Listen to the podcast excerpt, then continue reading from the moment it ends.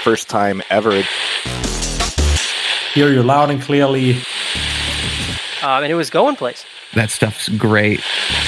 But the game is not a roguelike. Boomer shooter. Bang. Hello, this is John St. John, and you're listening to KWEP in the Keep, bringing you all the hits from the finest in the world of gaming and entertainment. Now sit back and relax as the drowned god Kathala lulls your mind with the tastiest talk in town. Welcome to another chapter of In the Keep podcast. I'm your very own prophet of the drowned god, the Motherlode. The Keep is a collective of gaming enthusiasts compelled by the drowned god Kathala to frag and gib one another into oblivion for all eternity.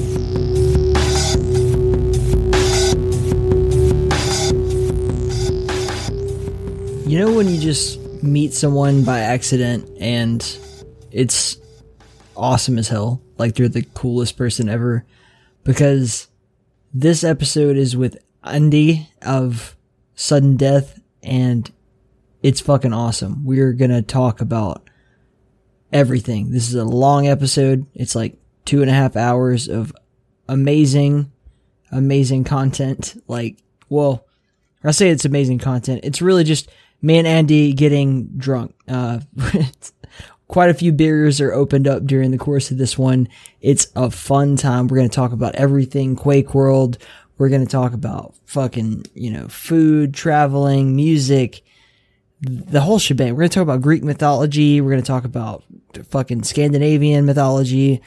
It doesn't fucking matter, dude. This is like one of those times on the podcast where the guest and I just really clicked and I would have spent easily another three days without sleeping talking to Andy if I could. And I'm sure he's going to be back on the show. It is my great pleasure to introduce you guys, if you've never heard of him before, to Andy and also to share this conversation with him with his uh, fans. And hopefully you, you guys come to love me as well because I know that I already love you. But regardless, we're going to play some music actually by Andy on this week's podcast. And when that shit's done playing, we're going to be in the keep with Andy of Sudden Death. She put him out like to burn an end of a midnight cigarette.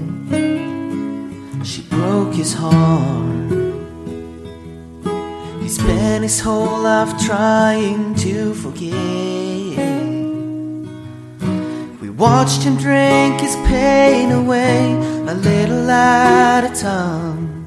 But he never could get drunk enough get her off his mind until the night. He put that bottle to his head and pulled the trigger. And finally drank away her memory. Life is short, but this time it was bigger than the strength he had to get up off his knees. Found him with his face down in the pillow, with a note that said, I'll love her till I die. And when we buried him beneath the willow, then the angels sang a whiskey lullaby. La, la, la, la, Quake World means a lot to me. Uh, I spent pretty much my entire life doing Quake World stuff at this point. Um, I'm streaming every single day. Um, I have a pretty good Twitch deal, uh, contract with Twitch, and pretty much everything I do is Quake World related, whether it's streaming or being an admin in tournaments, organizer. I guess you could say it's almost my entire life. There's not much time for anything else. This all began, uh, you got into arena shooters with Quake 3, if I'm not mistaken, originally? Yeah, yeah, I did. Okay. Um, when when Quake Three was released, uh, me and um, a friend of mine started playing Quake Three. So when Quake Three was released, I knew about Quake 1 and Quake 2, but me and a friend of mine, we started playing a mod called Insta Unlagged, which is like Insta Gib. And it had a huge scene for some reason in Quake 3. And we played that for a couple of years before I transitioned into CPM, CPMA. Mhm. Um, and I played that, uh, on a pretty high level. And then it's a funny story because I'm real life friends with, uh, Locktar. I grew up with him. Um, we were neighbors when I was young. So we, we had this discussion like which game is better, CPMA or Quake World. And I was trying to get my case through, like get him to play CPMA and he was trying to get me to play Quake World. And eventually he won that argument. So I started playing Quake World. And that's, that's how it went. And ever, I, I've been stuck ever since. Uh, I haven't left. So what was like the transition? Uh, because CPMA, if it was just straight, you know, VQ3 movement, that would be one thing, but you came from CPMA to Quake World, so the, the movement transition probably wasn't so bad. But what about Quake World initially, like, was the challenge to get into? Um, it was really hard. Um, even even though like um the the movement and the physics are somewhat similar, they're also very different, and the weapons are so like the biggest difference was the weapons. I think, um, Quake World weapons are so extremely strong that so my first ever game, um, in Quake World was on DM4 in a duel against Locktar and he beat me like 50, 60 to nil or something like that. And I was just like, I understood how to move around the map, but I didn't understand the weapon and the item control and so on. So after that, I just um, spent years and years practicing together with uh, mainly BPS and Locktar Mhm. and uh, eventually became good at the game. But the transition was really hard. Like it's, I think it's easier to go from Quake World to CPMA than the other way around. Maybe. I, I have no experience whatsoever in CPMA other than just, you know, knowing how it basically works and, uh, you know, all the characters that were in Quake Champions that sort of replicate that movement style. And then Yeah. Q, Q Fusion Engine sort of takes a bit of it, but obviously, uh, Warsow and Warfork have their own thing going on. It is odd though how, um, I talk to so many people who, you know, started with, you know, I always say that it's like a trickle down effect. So, whatever the hottest, newest arena shooter is, whether that be, you know, from Quake 3, uh, Unreal Tournament, that could be uh, Diabotical now or Quake Champions, and everybody seems to find themselves back at the beginning with Quake World. It's such a special game, and it, the fact that you guys are still doing this, like you have a Twitch contract doing this stuff, like that's Yeah. insane. The fact that it's still so relevant and still, you know, so beloved is incredible. Yeah, I, I think I'm just uh, really lucky because uh, I do have the the biggest um, Quake World stream, and I I cover pretty much every single tournament, sometimes even like practice games and so on. Um, and there's a lot of uh, Twitch staff that really enjoy this game. Like we call it Boomer Quake, right? And Mhm. so there's a lot of boomers on the Twitch staff. So they reached out to me and um, offered me a partnership already in 2013.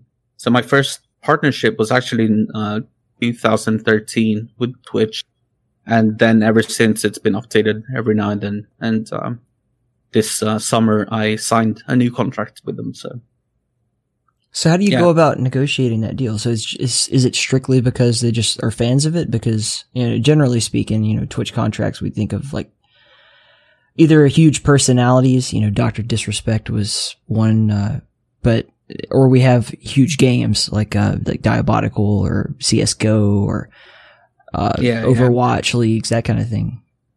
No, it's only because uh, uh, some of the um, Twitch staff are passionate about Quake World and old Quakes, like uh, DJ Weed, for example, Yeah. um, and, and so on.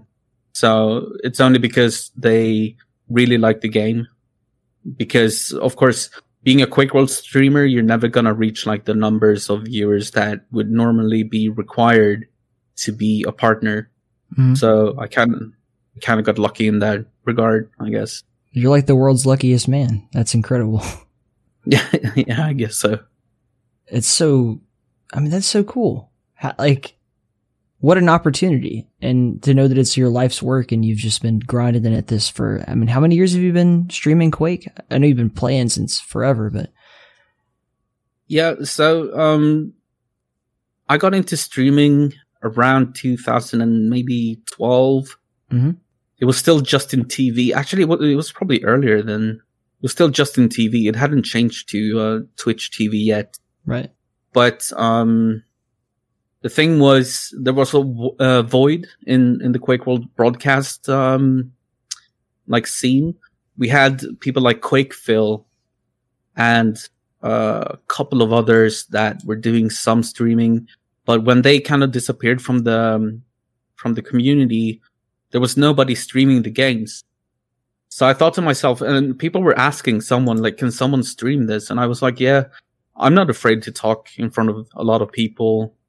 I don't mind. My English is okay for being my second language. Why not? Want to try it?" So I started streaming a couple of tournaments, and um, it was very appreciated. So I just kept going. So, and then got my first contract, of course, with um, with Twitch uh, in 2013, and then been going on ever since then. But of course, I did play the game a lot before that. So um, it was a hard decision to go more into broadcasting rather than playing because I was at the peak. Um, like when I when I transitioned into broadcasting, I was at the peak of my own skill and was actually doing really well in tournaments and so on. So it's it was a hard decision, but um, in the end, it worked out fine. I think. There's something strange about, um, you, mentioned how English, you know, is a second language and everything, but I I said the same thing to Dennis and, and a lot of you guys. Uh, Swedes have excellent English accents. Like once you guys get proficient in the language, you got like, if you didn't tell me you were Swedish, it'd be very difficult for me to discern like, oh, this is an accent because like you, you speak English pretty fucking well. Uh, better than a lot of English speakers, to be honest with you. Mhm. So, I actually have an issue when it comes to that, when it comes to accents, because, um, depending, I, I pick up accents very easily. So if I talk to like British people for a while, for like a couple of days, I'll sound like a British person or something. Like I'll, I'll pick up the accent way too fast. So there was actually a funny moment like, uh, four years ago yeah. because uh, I spent time with a lot of uh, English people, and um, then I then I casted some tournament, and people in the chat were like, "Uh, "Who the hell is this?" They didn't even recognize my voice because, um, yeah, my accent had changed so much. So Now I find that people often when they learn a second language, they learn the accent of the person teaching them or, you know, the people that they talk to the most. So, uh, at one point I was in school and I had an Arabic teacher who was from Iraq and he had learned to speak English from his wife who was Scottish. So just picture like this, this very Arab man speaking with a perfect, like, like Robin Williams doing a Scottish accent. And it was amazing. I, I couldn't believe it. I was just like, this is the coolest fucking thing ever. But I don't know. It's, it's strange. I always end up diving into like language with people. I, I don't know why. It's like a crazy fascination of mine. Yeah, um, I, I think you have a point though. Like, uh, especially Sweden or Scandinavian countries and um, the Netherlands. I think Dutch people are also really good at speaking English. Um, we start learning English in school at a very young age, and um, and then of course, um, instead of like, I think a lot of it comes from watching TV Mhm. because we don't really dub stuff here. So we have subtitles instead. So you kind of pick up on the English. Like in some countries, almost everything is dubbed. So you don't really get that, um, you know, that constant English exposure. Yeah. So I think that's what partly why, why, um, we're pretty decent at speaking English in these countries. I think that's going to be my next big uh, tackle. Currently, I'm working on Spanish, but when I finish that course, I think I'll dive into the Germanic languages. Uh, probably going to move to the Netherlands, maybe next year or so. Oh, really? And, yeah, that's that's the plan currently. If anybody, I don't know if my fans knew that, but that that is my plan. And so I got to learn Dutch. Um, and then that's probably going to lead into German, and then I have a lot of fascination with uh, the you know Scandinavian languages too. So I don't know. It's actually funny because um, I spent two years in the Netherlands Mhm. um, because I had a girlfriend down there. So I lived down there for two years. So that that's funny that you want to. What is the reason that you're you're moving there? Well, I I just have no reason not to really. I, I'm kind of at a point in my life where I've got to make a, a big career shift. Uh, I have a day job as a meteorologist, right? And um, I will be finished with that hopefully in the next year or so. I kind of want to get out of Alright. it, and and then my wife and I were discussing like, well, what do we want to do? You know, I don't want to go back to where I'm originally from, which is Alabama. I just feel like there's nothing there for me. And I've always wanted to visit Europe. I've never been. And like, why would we not? Like, there's no other than COVID, but hopefully that's, you know, Yeah, pretty, pretty well wrapped up by this point. But I don't know. I just, I want to see the world. and I want to meet new people. And I have a lot of friends in Central Europe and in Netherlands and Germany and such. And it's cheaper than Denmark. So, you know, if I can hang it, if I can uh, swing the move, I'm, I'm going to do it. I just think it's time. My Also- mind was blown, by the way, when I when I was in the Netherlands for the first time, Mhm. and we went to a supermarket, and um, they had these um, half half liter beers uh, for fifty cent each, which Yes. is like that is so so cheap compared to any beer you can buy in Sweden. Like, there's no way you can find a beer for that price over here. So I was like blown away. You know, uh, It's Crazy really Al, cheap. or the TimCon Yeah. Land guys. Yeah, he, he was telling me the same thing because they moved TimCon Land to, uh, I think Rotterdam area somewhere near there, Mhm. and he was like, "Yeah, well, the beer's so cheap. How could we not? It's yeah, they put it in a bar too. Like it's actually in a like a esports bar there in uh, town. So I- can't think of a better reason. Like I love beer. Uh, they have good cheap beer. Why would I not move there? That's that's enough decision right there. Yeah, Speaking of, is it, is yours cold? Oh yeah, I've got a hold on. Bam. Okay. I guess this is custom. It's customary here. You got to do this. There you go. Skull. Cheers, man. Yeah, skull. It's uh, I was just visiting my family um, and friends. I, I was a I'm an ordained minister because I thought it would be funny. Uh, because you know we run the cult here and all that shit, and my friend ended up asking me like, "We you know do my wedding?" And I was like, "Fuck yeah!" So I flew home, and uh, you know one of those weird situations where like the preachers at the bachelor party were all getting shit faced, and I've like picked up the habit of saying skull instead of saying cheers or salute anymore. And all my friends back home are like, "What the fuck are you talking about?" I'm like, "I don't know. I just think it sounds more. It's there's more oomph to that. Like it just sounds better than cheers. It's cheers ends with an S. It trails off.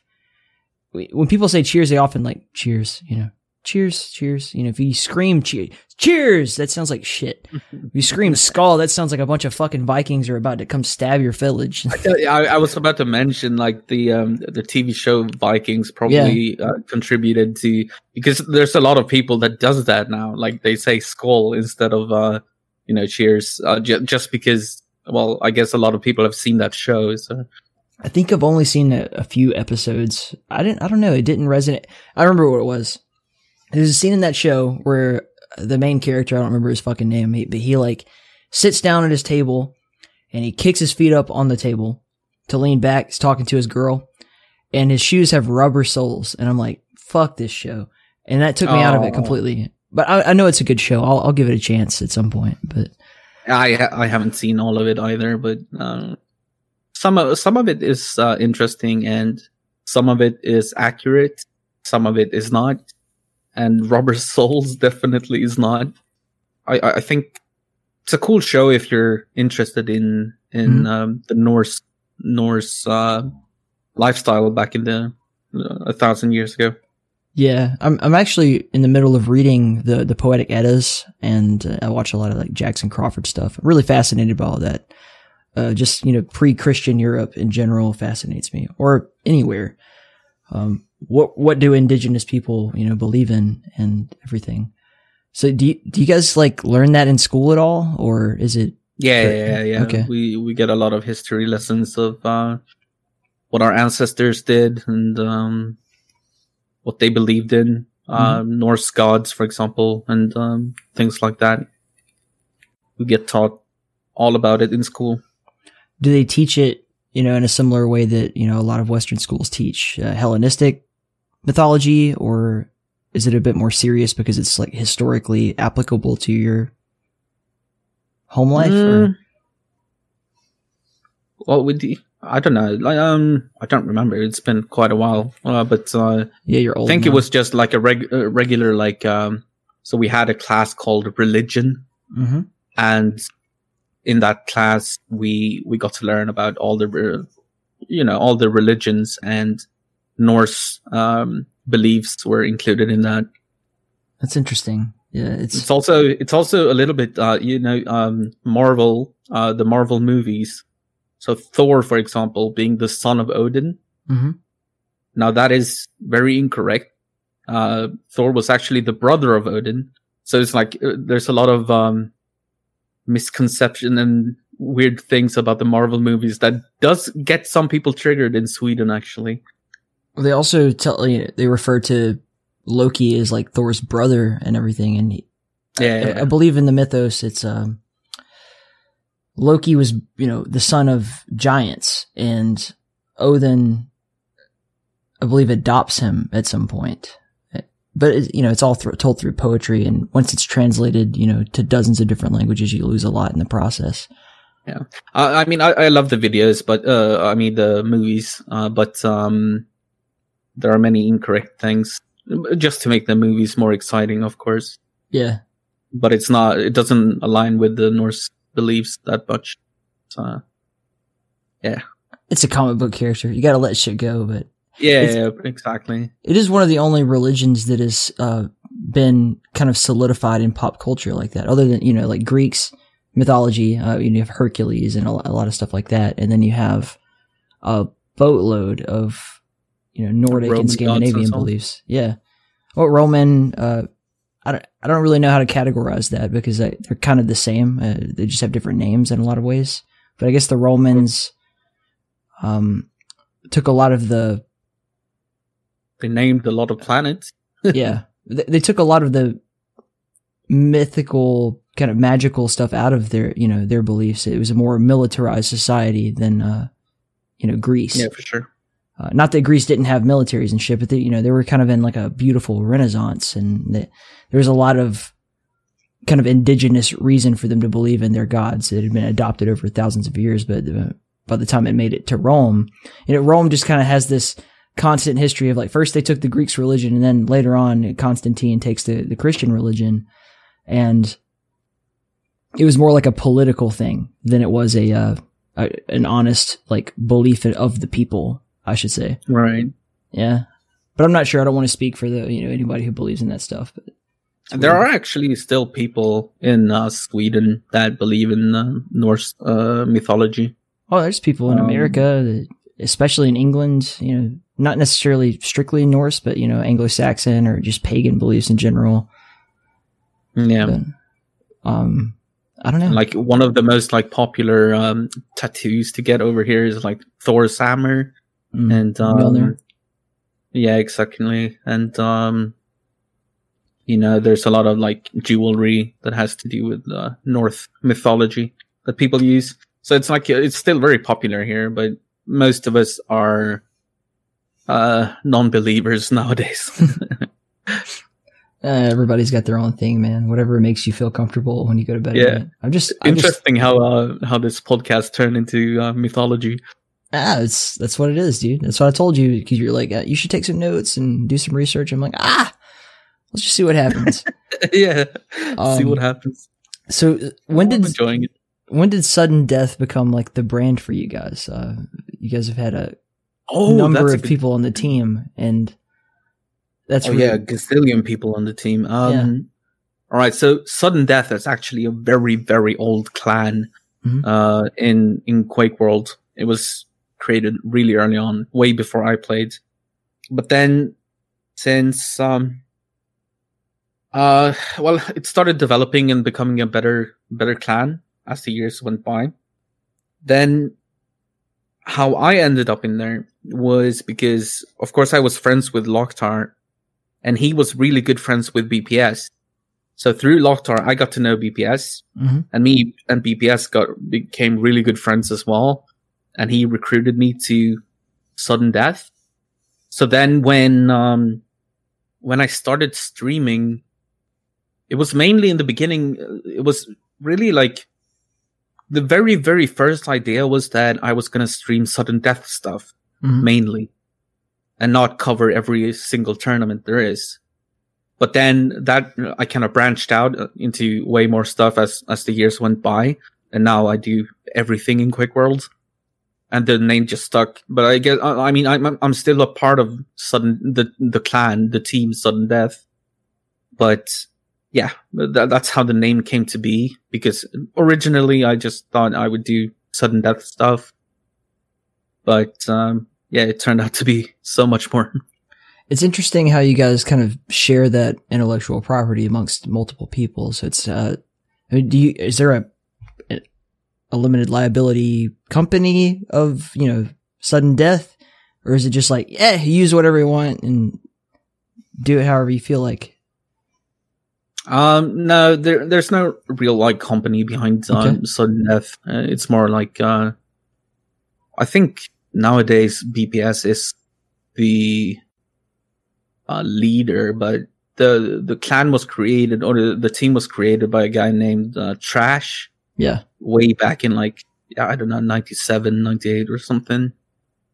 Um, but nowadays BPS is the leader and uh, like yeah, So, okay. I mean, it's a it's a it's a Quake World team, so there's only ever been like one or two teams with legit uh, companies and sponsorships and so on. so let's say someone wanted to work with Sudden Death TV or like, okay, we have a big tournament coming up and we want you guys to, you know, handle this and you sign a contract, right? Says you're going to do it.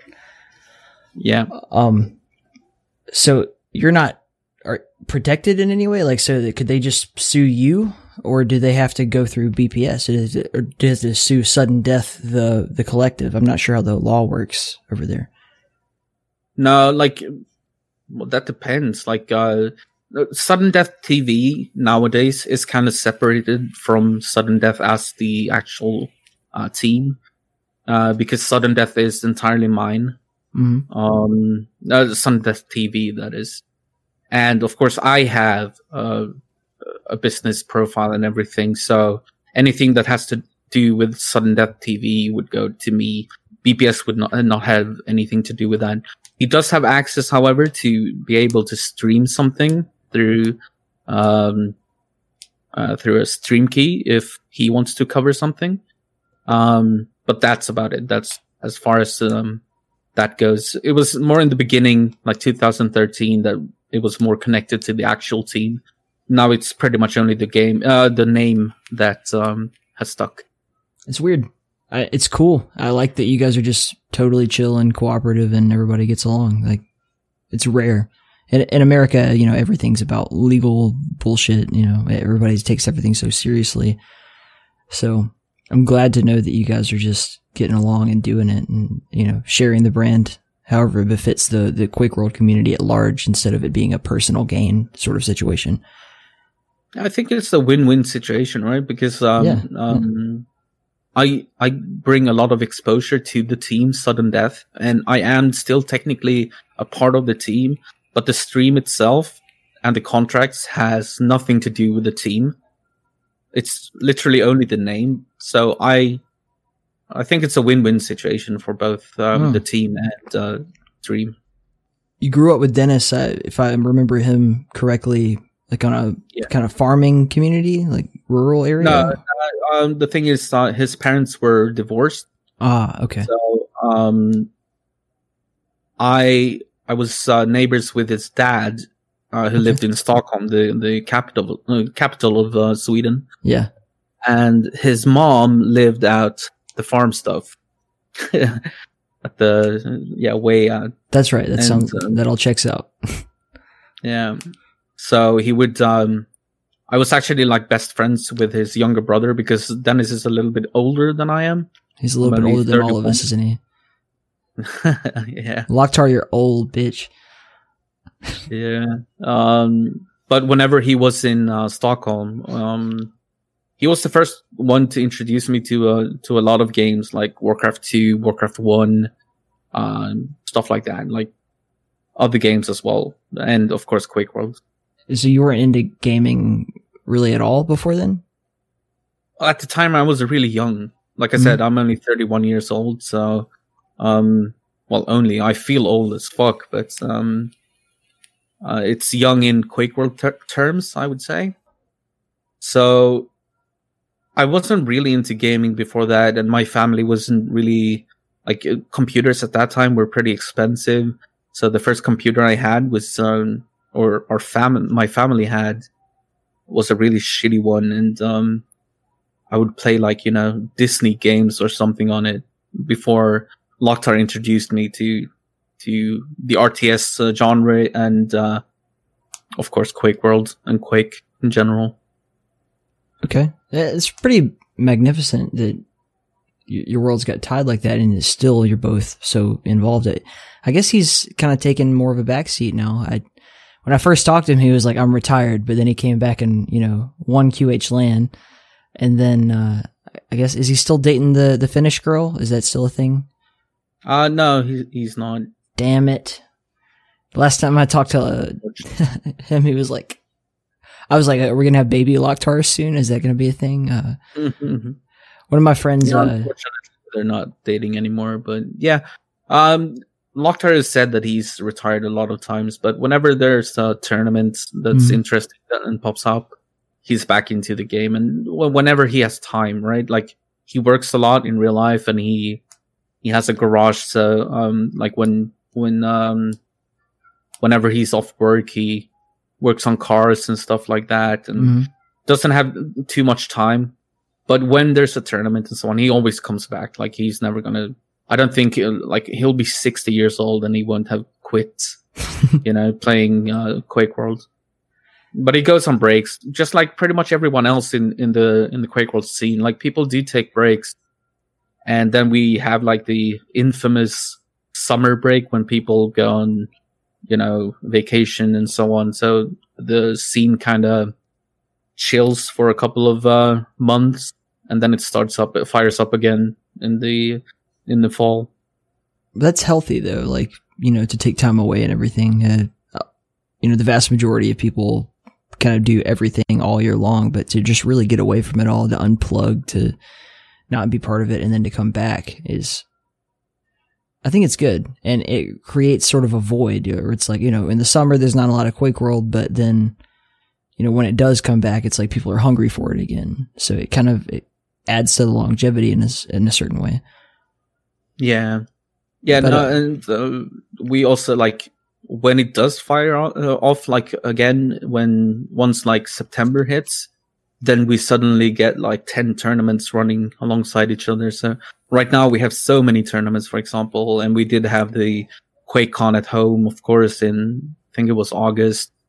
That was really successful, and um, yeah, there's a lot of tournaments that like happen right after that break, that summer break. so you're in a uh, you and I don't really I can't really think of anyone else in your position actually, but maybe you know maybe Jahar with Tasty Spleen, but you have a, uh kind of constant hold on everything that's going on in the Quake World community.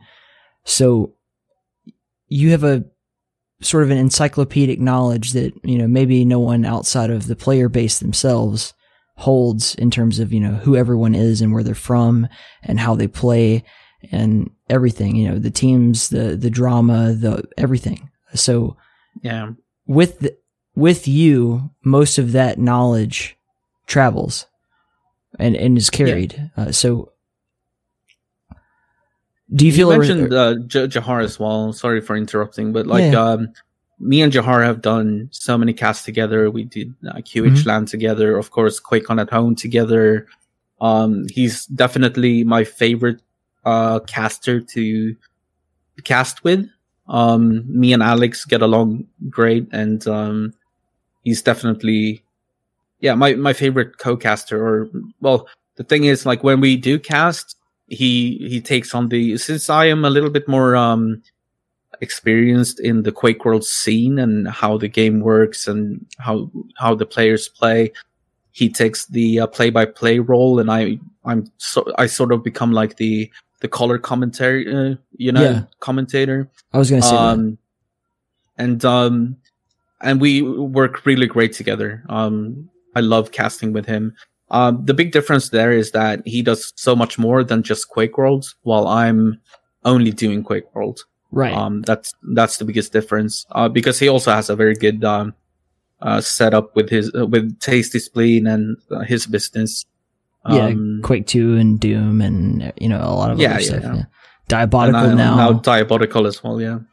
yeah, and he did Quake Champions as well. Like he, he's doing everything while I'm only doing Quake World. Uh, That's the biggest difference. But we get along great, and um, he's definitely my favorite co-commentator. what I was going to get at is that you should probably write a book or something. You need to document everything. Uh, the the QuakeWorld.nu wiki page is not enough, so your knowledge has to be passed on to the next generation. yeah. Yeah, we actually used to have like uh, blogs and stuff on uh, QuakeWorld.nu, and I used to write in those um, and write a blog there for a while. That was like over ten years ago now. So. there should be there should be a proper like uh, you know biography or uh, maybe a, a documentary or something. Something has to survive this. Um, it's just too rich and beautiful of a you know a scene, especially that it's sort of geographically centered. You know, um, there are definitely Quake World players all across the world and everything, but the specifically the Scandinavian group, you guys have held on to this game and done so much for it that it it can't go without. Maybe I should fucking write this book. Maybe that's what I'll do when I get to Europe. is, um, pay homage yeah, it, it- it's interesting, right? Because uh, the European scene and the Scandinavian scene mainly has never died, which uh, like the American scene and uh, the Australian scene both kind of died at some point, yeah, but they have been resurrected now. Like the North Americans are playing a lot every single day. They have a nice system. I know that Messiah and uh, Nico were on on the podcast as well hmm and uh, like they're doing a great job over there, having um, uh, games every single night. Uh, the Australians have also started playing a lot. They even have like in-house practices, like four on four uh, TDM practices, and um, they all compete in uh, Nations Cup that you uh, tuned into earlier today, and um, so it's kind of been like revived in every part of the world.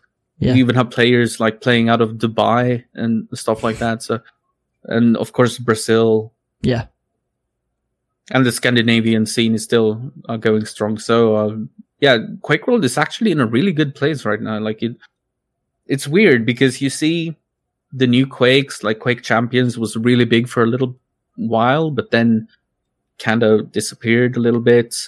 It's not as big anymore. Um, we had Reflex come into the scene. It's uh, also kind of died down a little bit. Diabotical is doing great now, and I wish the best. Like um, James, um, 2GD. Uh, he uh, lives like ten minutes away from me, and um, I- really hope that Diabotical does well. But it it is hard to have a healthy scene in arena FPSs nowadays. But somehow Quake World, uh, I don't know exactly why, but uh, we just seem to be unkillable. I guess like the scene remains healthy even 24 years later. I think it's interesting that so you, you talk about 2GD and I don't think that there's a an issue with there being a, a community with arena FPS. It seems to be a monetization problem, right? So like no company seems to be able to figure out how to really make money at it. And Yeah. that because that is such a large barrier, it, it is often, you know, seen as like, oh, this game's dead or this game, you know, like whatever. It, you guys are certainly doing quite well with Quake World, but you know, that's because it's like totally open source and people can do whatever the fuck they want with it. It's, you know, it, anyone in the world can kind of get it. Uh, it doesn't require a lot of computer power. So some, you know, I don't know, any, anybody, like if you grew up in a really poor area with shit internet connection, you could still reasonably get a hold of Quake World. Um, something like Diabotical requires so much more. You know, there's corporations that, uh, you know, stand to make money off this thing. And if it doesn't, then they'll, you know, they'll probably stop funding it. And that's what I hate about what happened to Quake Champions in general is that, uh, you know, Bethesda makes this product and not a criticism towards them or anything, but it's like, you know, as a company, they want to make a profit. And what we see time yeah. and time again with esports is that, uh, if you want to make a profit on an esports game, it takes a long, long time to establish it. League of Legends is a perfect example. Uh, Overwatch is another good example. Years and years and years and years and millions of dollars of investment to get it to a place where it can just stand on its own. And then even then, the continued chore of keeping it updated and going. Uh, Quake World doesn't suffer from that issue at all.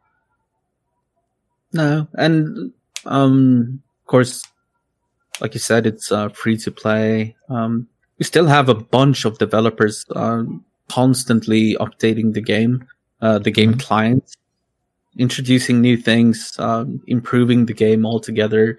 Not changing like the fundamentals, but like uh, make well, it's kind of ridiculous because we we all play on like FPSs above thousand, and uh, but they're still optimizing the game even further so that some people can play in like three thousand FPS depending on your machine. Um, but they're still like developing the game, and these are like legit. Um, like the these people work with coding, like they are developers, game developers, and so on, and uh, they do this as a hobby on the side of their uh, everyday lives, which is amazing. So, like, even though Quake World is from 1996 or 97 actually, Quake 1 is from 96, it's still being developed as a modern game pretty much.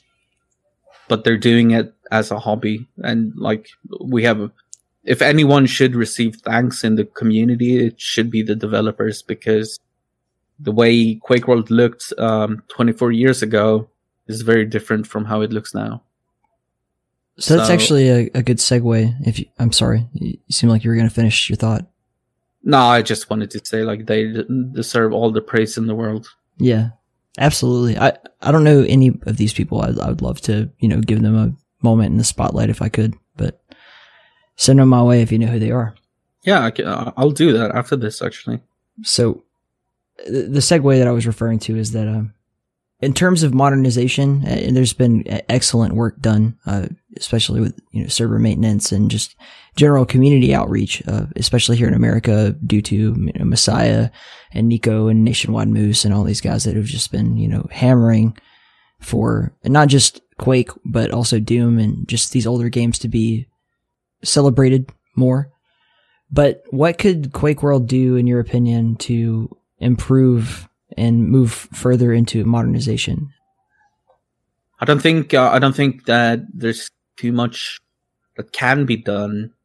It, it's pretty much impossible to like. We've had uh, the last couple of years, we've had a couple of new players, uh, young players, like 10, 12 years old.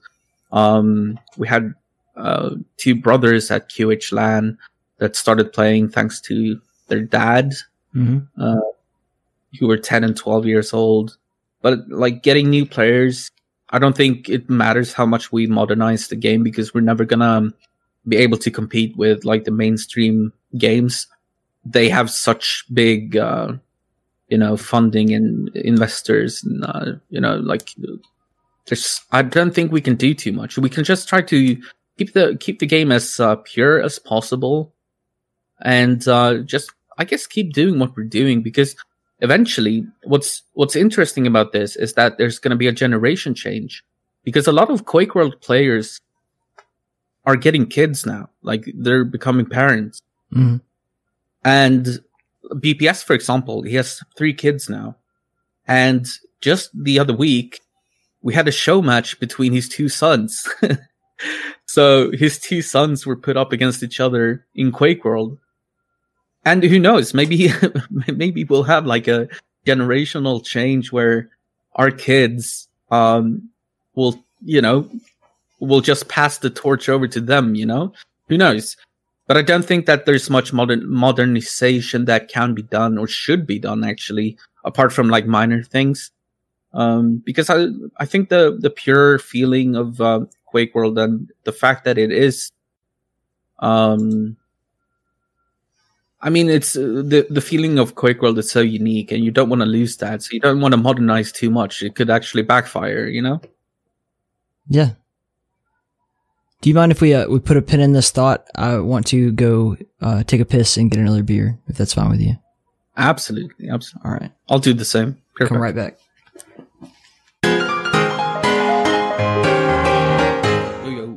Oh, you're back. Yep, All right. Since you, I assume you got another beer. I did. In that case, Are we doing it? skull. Cold, my friend. too.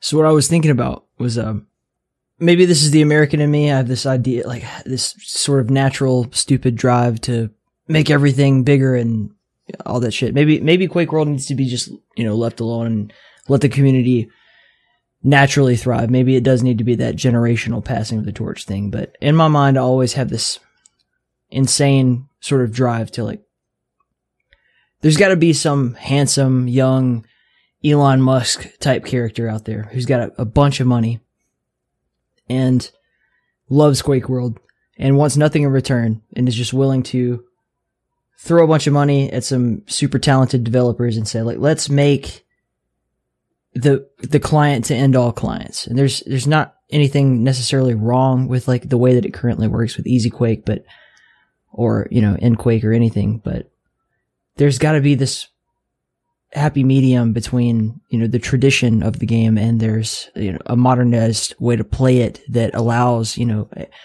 kids these days right you know and I, i'm one of them you know i'm 25 I- i'm not i'm not quite as old as you and definitely not as old as Locktar. but BPS is older, one year older than. we, we don't we don't speak his name here anymore. He's dead to me. I'm kidding.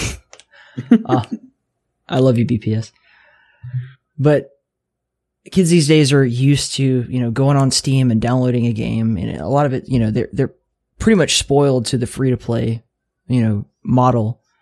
And they're also used to just being able to change everything you know in the menu. And you can do a lot of that with quake world but you know you mentioned earlier like the thousand fps thing. There are all these like weird little tricks that you have to kind of play to you know be competitive and console commands and everything. And it's just simply not something a lot of people with the short attention span that you know we kind of attribute to this generation are going to be able to you know hang on to long enough to get into it. And there will be some for certain but i feel like breaking that barrier would be such a huge help.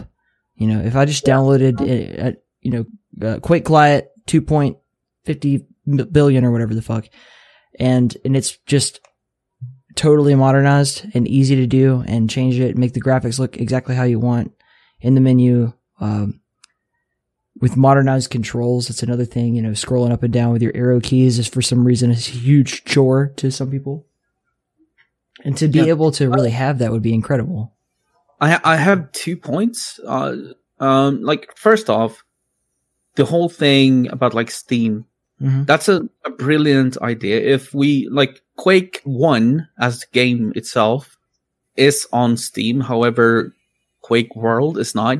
So if you want to play the game, you have to go to nquake.com and download it from there, which isn't really good. Like if we, if there was a way for us to, to get Quake World onto Steam and maybe, you know, somehow get some, um, advertisement done on like the, the, the home, you know, the first page you see on when you open Steam or something. Something like that would be very, very good for the scene because it's really hard to increase the size of Quake World. We can, we can do a good job in staying healthy, but it's hard to grow. Second thing, I also agree with you is that the menu can be done like I don't expect a 12 year old kid to understand the console commands Right. and how to find them out and so on. So like or the want to learn it. That's my that's my point. It's not that Yeah, they can't exactly. figure it way- out. it's way easier to just fire up, uh, you know, Fortnite or something and Yeah. play that, uh, where you basically don't have to change anything. So the menu could definitely be improved to make everything easier. Uh, you should never really have to use the, um, the console for anything. I mean, if you already know how to, then of course you can, but if you're a new player, you shouldn't need to. Um, and developers would answer that you don't really need to uh, the way it is now because there are a lot of like settings in the menu but it is still like in order to customize it the way you wa- really want it to be you kind of need to use the console which is uh, which is a problem i think for a new player. Yeah. so i agree with that. I that, that's something that could be modernized uh, a, a little bit more or actually quite a lot more. It's just hard because like even if elon musk uh threw a million dollars at the developers of uh, quake world i don't know that the quake world devs uh, developers would know what to change because like they don't like if we f- think of something that we want to change or that we can change or should change uh they would do it for free you know? As with all systems, and not just computer systems, but any you know mechanism, you know, uh, physical or uh, metaphorical, there's always going to be like a an underlying infrastructure that's been worked on for a long time. You know, we see this in banking. You know, with uh, I, I had a friend at one point who knew how to code in uh, COBOL, so there were all these banks that Right. were just refusing. You know, or not refusing, but like they literally couldn't afford to like change their online banking to a more modern computer code because everything was already, you know, in this, in the system in a certain way. So he was raking in the dough, you know, just doing shit in COBOL for all these banks. Uh, but for Quake World or for any of these games really, to have someone from the outside come up and just pick it up and say like, all right, we're going to take this and modernize the shit out of it. It, it, would require so, you know, years of work to be dissected and understood and re-understood and recreated and, and we're, we're speaking very idealistically and I, I admit to that fully. Yeah. Someone has to come up with an idea of how we want to modernize it because our developers are so skilled that they can do almost anything with a client. Question is like what they should do. Like uh, we we can put in like personal requests and um if they look good then the dev team will just do it. Like they are Yeah. so skilled it's just that we don't really know what we want to change. Like, um, and it's also hard to make everyone agree on changes. Like, um, the North American scene might want one thing and the European scene might want another thing. And it's like, it's hard to get everyone to agree on Yeah. changes. And especially like really old players that have been playing for over 20 years, they might be against modernization. And like one of the beauty uh, like the beautiful things about Quake World is just how extremely hard it is. And people who have spent like um 20 years playing, they don't want it to become easier in any way or like modernized or like simplified because they've spent so much time learning how to play this incredibly hard game. Like I think Quake World and uh, StarCraft 1 Brood War Mm-hmm. I think those two are the the most difficult games in the world. Um, it can take you ten years to become good at uh, at Quake World. Like it, uh, it's such a hard game. So I don't know. I, I have no idea what could be done to the game. Um, what I think could be done, however, would be maybe the Steam thing, if that is possible in any way. I don't really know exactly how that works. Um, and try to bring in uh, a bigger crowd when it comes to uh, coverage and broadcast. So, for example, we we had good, very good viewership for QuakeCon at home, but QuakeCon at home was not sponsored by anyone. So, um, I put in four thousand dollars to the prize pool from my own pocket to make it Mhm. a little bit more interesting for for people, uh, both players and spectators. Because when money is involved, um, it automatically brings more attention, right? Um, and uh, if the more people we get to watch the game somehow, we need to figure out like how to reach out to more people, right? And um, the more money the scene will have, like most of the money that I make from my stream, I reinvest into Quake Worlds in into tournaments or or well, mainly tournaments.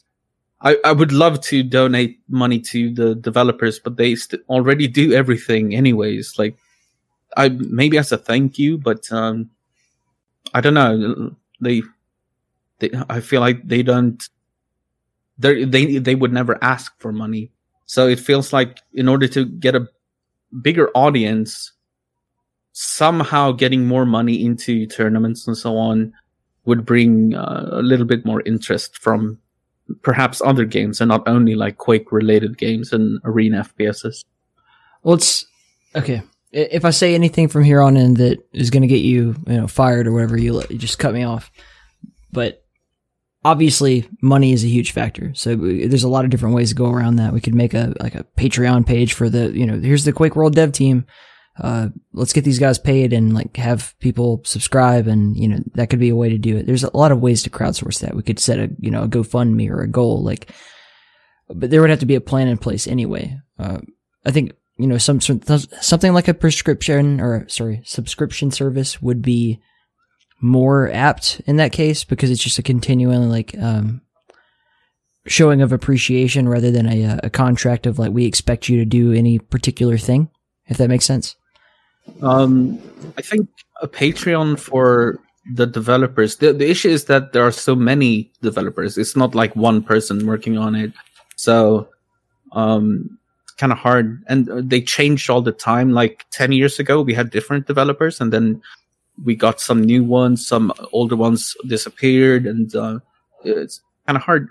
there'd have to be an infrastructure in place right like there would have to be a i don't know a president of the you know quake development team right and then they would have to then designate jobs to people you know i understand that right now it's very grassroots and everyone's just kind of like doing their own thing uh and volunteers are part of it but like in the in the case that we're monetized like if they were actually accepting money then obviously they would have to have in- infrastructure in place. Yeah. yeah. There's kind of like one main main developer and I'll I'll I'll throw him your way after uh, this podcast and maybe you guys can set something up.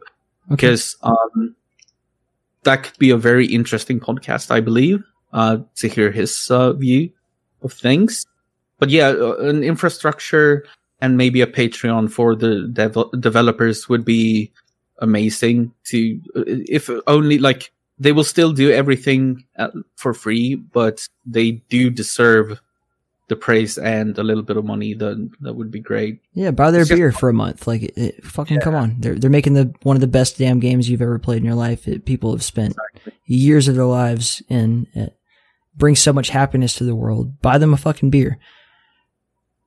Yeah, absolutely. Like they deserve so much. Like they are the main reason that um, Quake World is still alive. So back to the the dangerous topic of again. Cut me off if I say anything. I, I think it's So you're in a really unique position where you, you know you have people who love Quake World so much that they're willing to invest in you as a you know as the product. Uh, You're continuing to stream all the Quake World events and you know, partnered with Twitch and everything. But I don't want them to not do that. But I'm saying what's preventing them from throwing their money at the game itself and not just at you know continuing to popularize the current version of the game. So like you know mm-hmm. DJ Weed, if you're hearing me, or you know, whatever. Like, if you guys have a shitload of money and you really, really love Quake World, you could be that Elon Musk character and organize this. I mean, I love the idea. I just don't know where the money would go to, right? Like, uh, Right? You'd have to have a, a development team. Development, yeah. What would the developers do? Like, what can they do? Um, I mean, they can do anything, but what do we want them to do? Like, I Yeah. I, I think they would be like uh, a little bit confused as well. Even if they received a lot of money, they would be like, okay, so thank you for all the money. I'm ready to do whatever you guys want me to do or want us to do. hmm We are ready, but what do you want us to do? And then we wouldn't have an answer to that. You know, I, I don't know. It, it's kind of a hard question. There Just to be a captain at, at the helm, you know, Yeah. of the Yeah, ship. there would have to be a lead, like engineer or whatever. I don't know. I, I'm just throwing shit at the wall. I I just Yeah. love the game and I love the community, and that's what it really comes down to. Is I don't know what the the the prescription is to help or, or fix or you know whatever it is that needs to be done. I just know that whatever can be done should be done. If that makes sense. Yeah.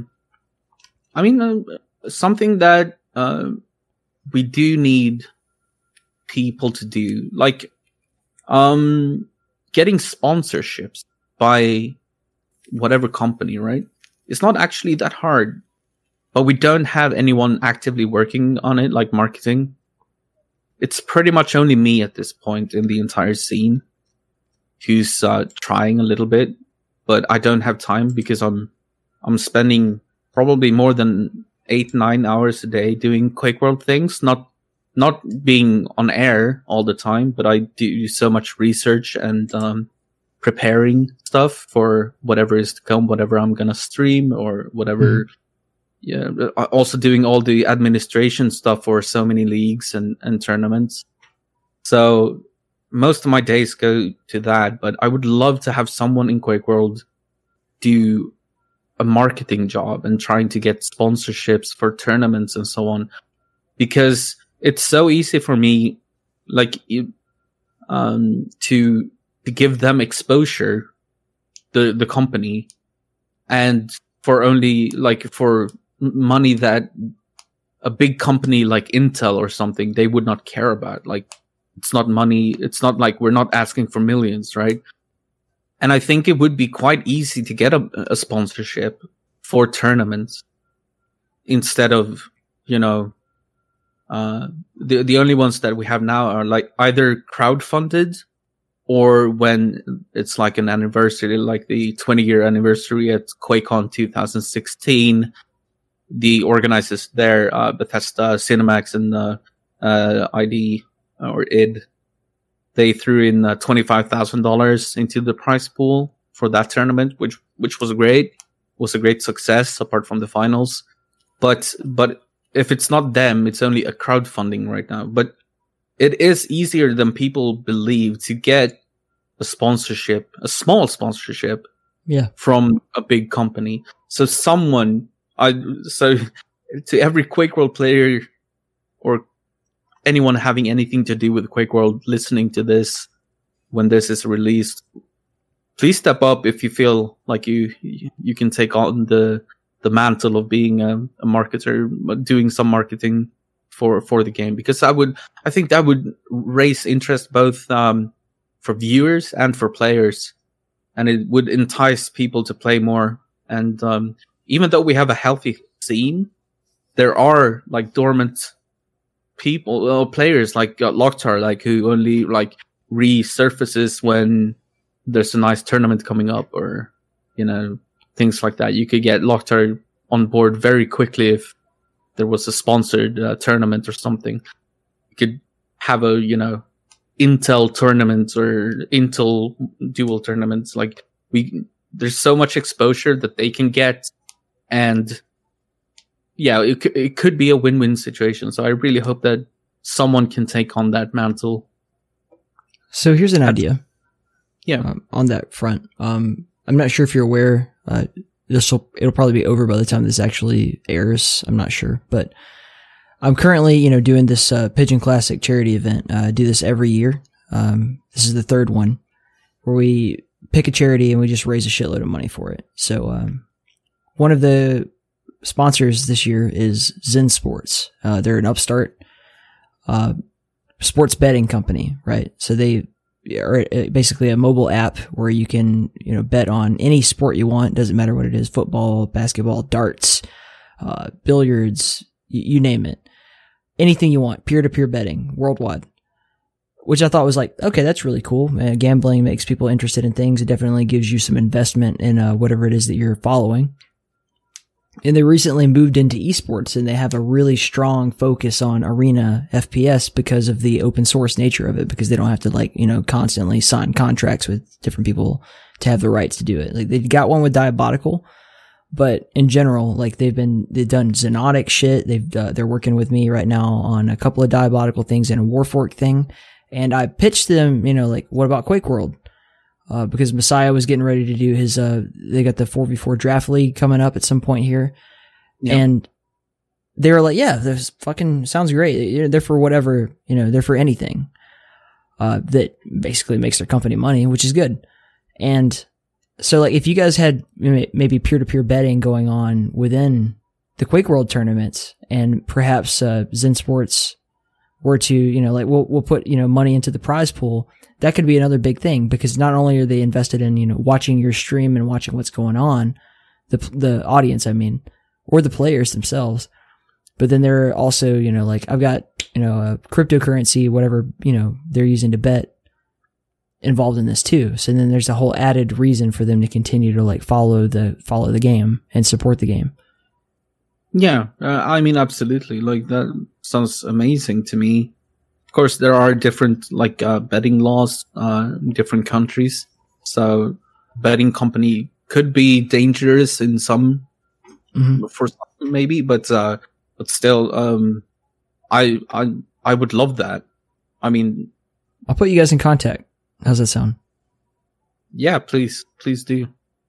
And we're uh we're benefiting the um Florence Nightingale Foundation this year. Yeah, the nurses and midwives and you know, all that stuff. I, I think especially with COVID going on, like I have friends whose wives or you know husbands are nurses and they're like drastically overworked and everything. So that was like a really obvious choice for us. Like let's let's do something to benefit them or get more people you know working that job so that they can you know have time off or or whatever. Because they're Yeah, that's constantly a really good cause. it was cool and and I'm happy to do it, but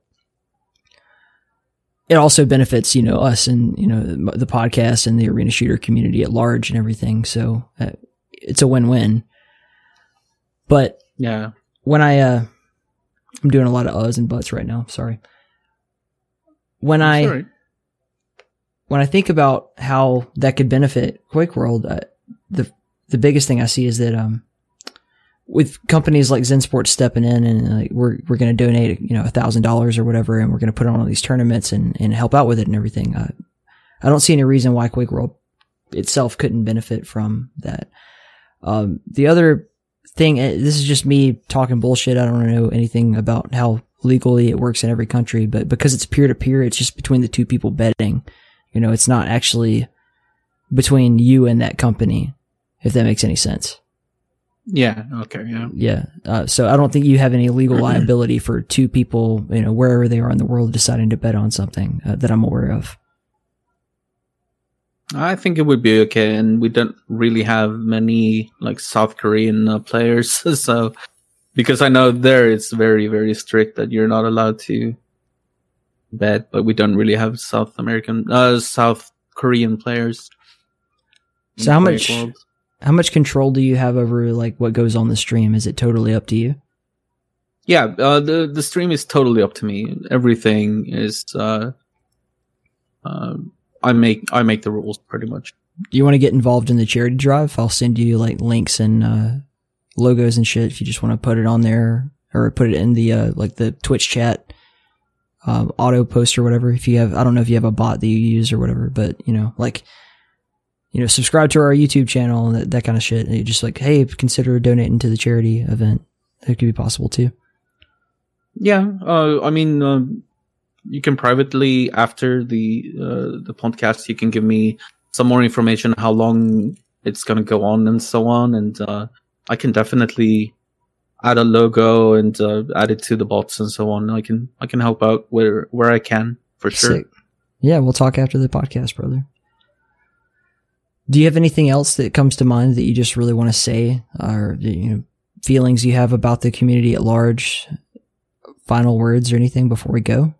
Because I, I've kind of run out of questions for you, to be honest. Oh man, you need to think of more. This is, I mean, I I'm enjoying this. My beer too. is not done yet. I'm not done with my beer. I could go for literally ever. It's just a matter of like, uh, you know, Joe Rogan does like a three hour long podcast and people will accept that. But, you know, for me, I'm like, eh, hour and a half, whatever. It's, we're about hour and 12 minutes, but I'll literally talk to you for until you fall asleep if you want me to. Um, but you know, what's Um, on your mind? What, what's, what's Andy up to and what's going on in Andy's brain? That's what I want to know about. Dude, I mean, how do I answer that? There's only Quake World at this, like, there's only Quake World. How could you Uh, have such a singular focus? I don't know. It's kind of autistic, I guess, but um, I just love the game and I'm really passionate about it. And um, I tend to almost like overwork myself when it comes to.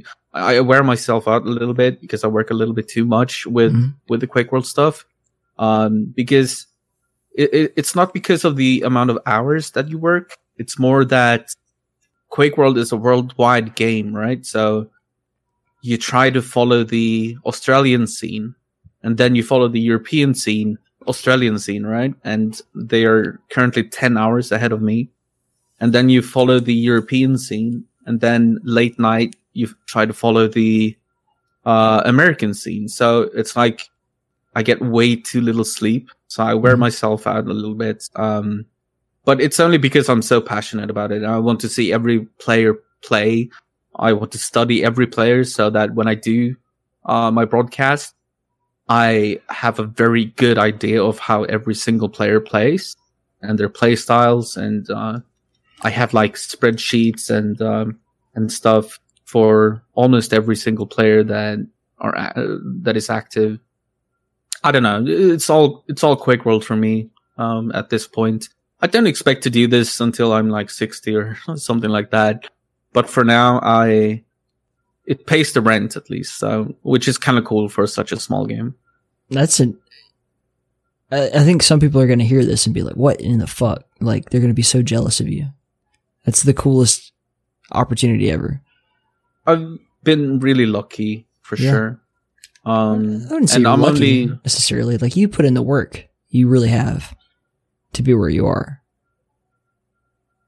Well, yeah. Um, I mean, yeah, it's true that I've worked hard, but you need some luck on the way as well to be able to uh, like um, get into this position. But it should also be noted that I'm I'm I'm trying to live as cheap as I can, and and then any money that I have left over, I pretty much invest in Quake World. So it's not something that I will be able to do for the rest of my life unless for some reason we managed to um, get a big, big viewership for, for Quake World. Uh, the, the issue is that most young people, uh, young players, even people in their 20s, they don't even know about Quake World. If they knew about Quake World, I'm sure they would watch it because it's such an uh, such a unique game.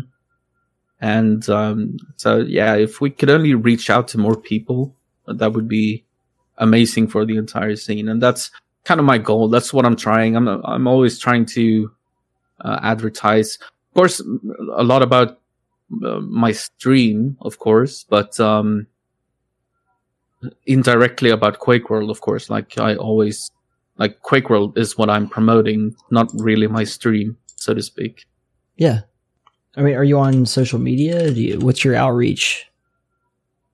Um, well, I do, I do have a Twitter, of course, like, uh, twitter.com slash, uh, st underscore Andy, but doesn't have a huge follower, following or anything because it was, um, mainly pre, or well, previously it was only for like reading about other, other things. But, oh, oh, actually, I have something else, um, going on.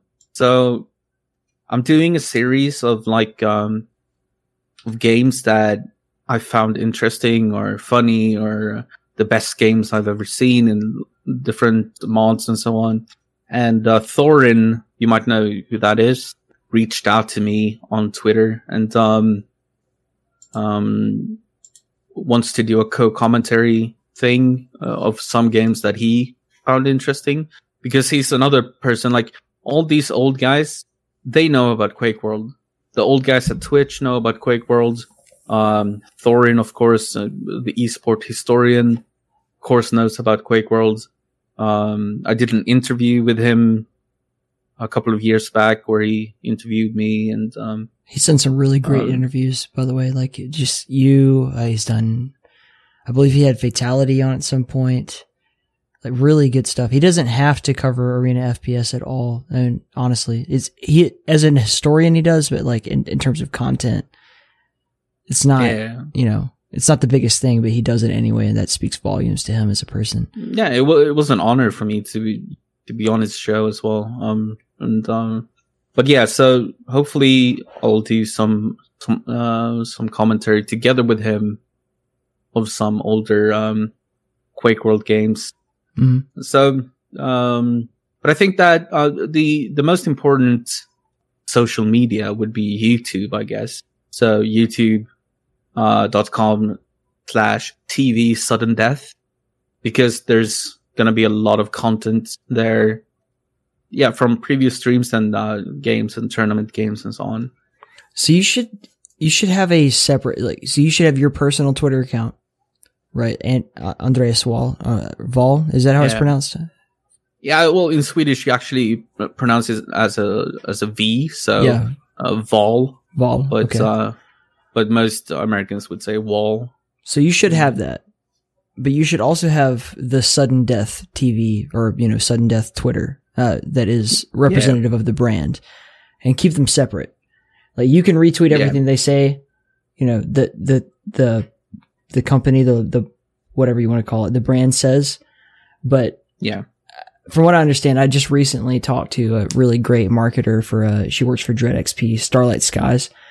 And she was explaining to me how important that is, uh, in terms of, you know, people, you know, when they see you tweet your shit on Twitter, that's one thing. But when they see the, the brand, they expect, you know, to see just, just the brand shit. So if they subscribe to the, uh, the sudden death TV Twitter account, they just want to see that. Right. And I know Yeah, that's exactly. what, Yeah, that's what's coming from your personal Twitter feed from what I can see. But Yeah. to have them separately and then you can, you know, talk about whatever the fuck you want and then like people that follow you, you push them towards the brand could also be really helpful. Um, yeah, it, it's on my to do list. Uh, I I already knew that, and um, I know that Jar does the same uh, Mhm. with the Taste is Clean TV, and um, I I know that I should do that. It's just been um, well, it's been a lot lately. A lot of things are going on in the Quake community, and uh, a lot of things happening. A lot of tournaments, a lot of leagues. Um, I just haven't found the time, to be honest. But um, do you personally, is- do you have your own Patreon account? Do you have like, No, no, no. you should, man. Yeah, I You- guess I'll add that to the to-do list. Um, You want me to make it for um, you? I'll make it for you.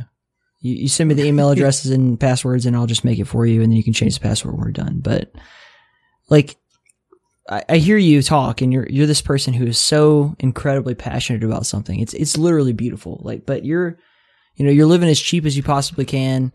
Uh, there's no room for a family in this life. You know, I, I don't know what your goals are personally, but like, Andy, you're you're killing yourself for the you know for the sake of this community and give them every opportunity to buy you beer. You know what i'm saying? Like give them upper, every Yeah. opportunity possible to you know help you out doing what they're benefiting from.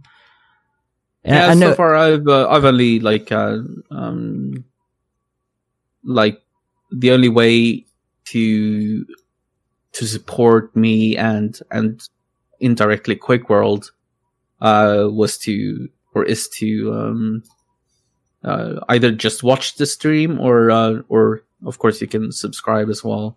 But a Patreon is a is a good idea, of course. It's absolutely something I I should think about. It's just a lot of things to on the to do list, you know. There's, there's a lot of things going on. Well, some fucker out there listening, i- i- people that are tuning into this podcast, you probably found it in the, the Quake World Discord, right? Because that's where I post all the Quake World shit and everybody like freaks out every time and then it dies off. You're listening to Andy right now. Andy needs you. Be his marketing person and get on there, be his staff. You know, volunteer to be his fucking staff. You have nothing going on. You know, you're hmm. i- seriously if you're if you're just some kid out there listening, or you know, you're- if you're a guy who's got you know a good job and a lot of extra time, or if you're laid off for COVID right now and you're just getting paid to you know sit at home.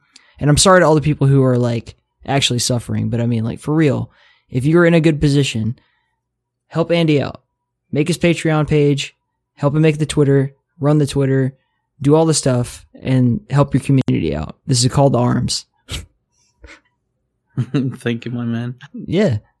And you don't have to say it. I know you're not gonna because you're a selfless person, but I'm serious, man. It's it's very important. You know, if I can do it and I'm doing bullshit over here, like the work that you're doing can definitely be better handled for on your behalf. You know, you can't do everything. You're just one person. You got to sleep, you got to eat. You got to have a personal life, whatever that is.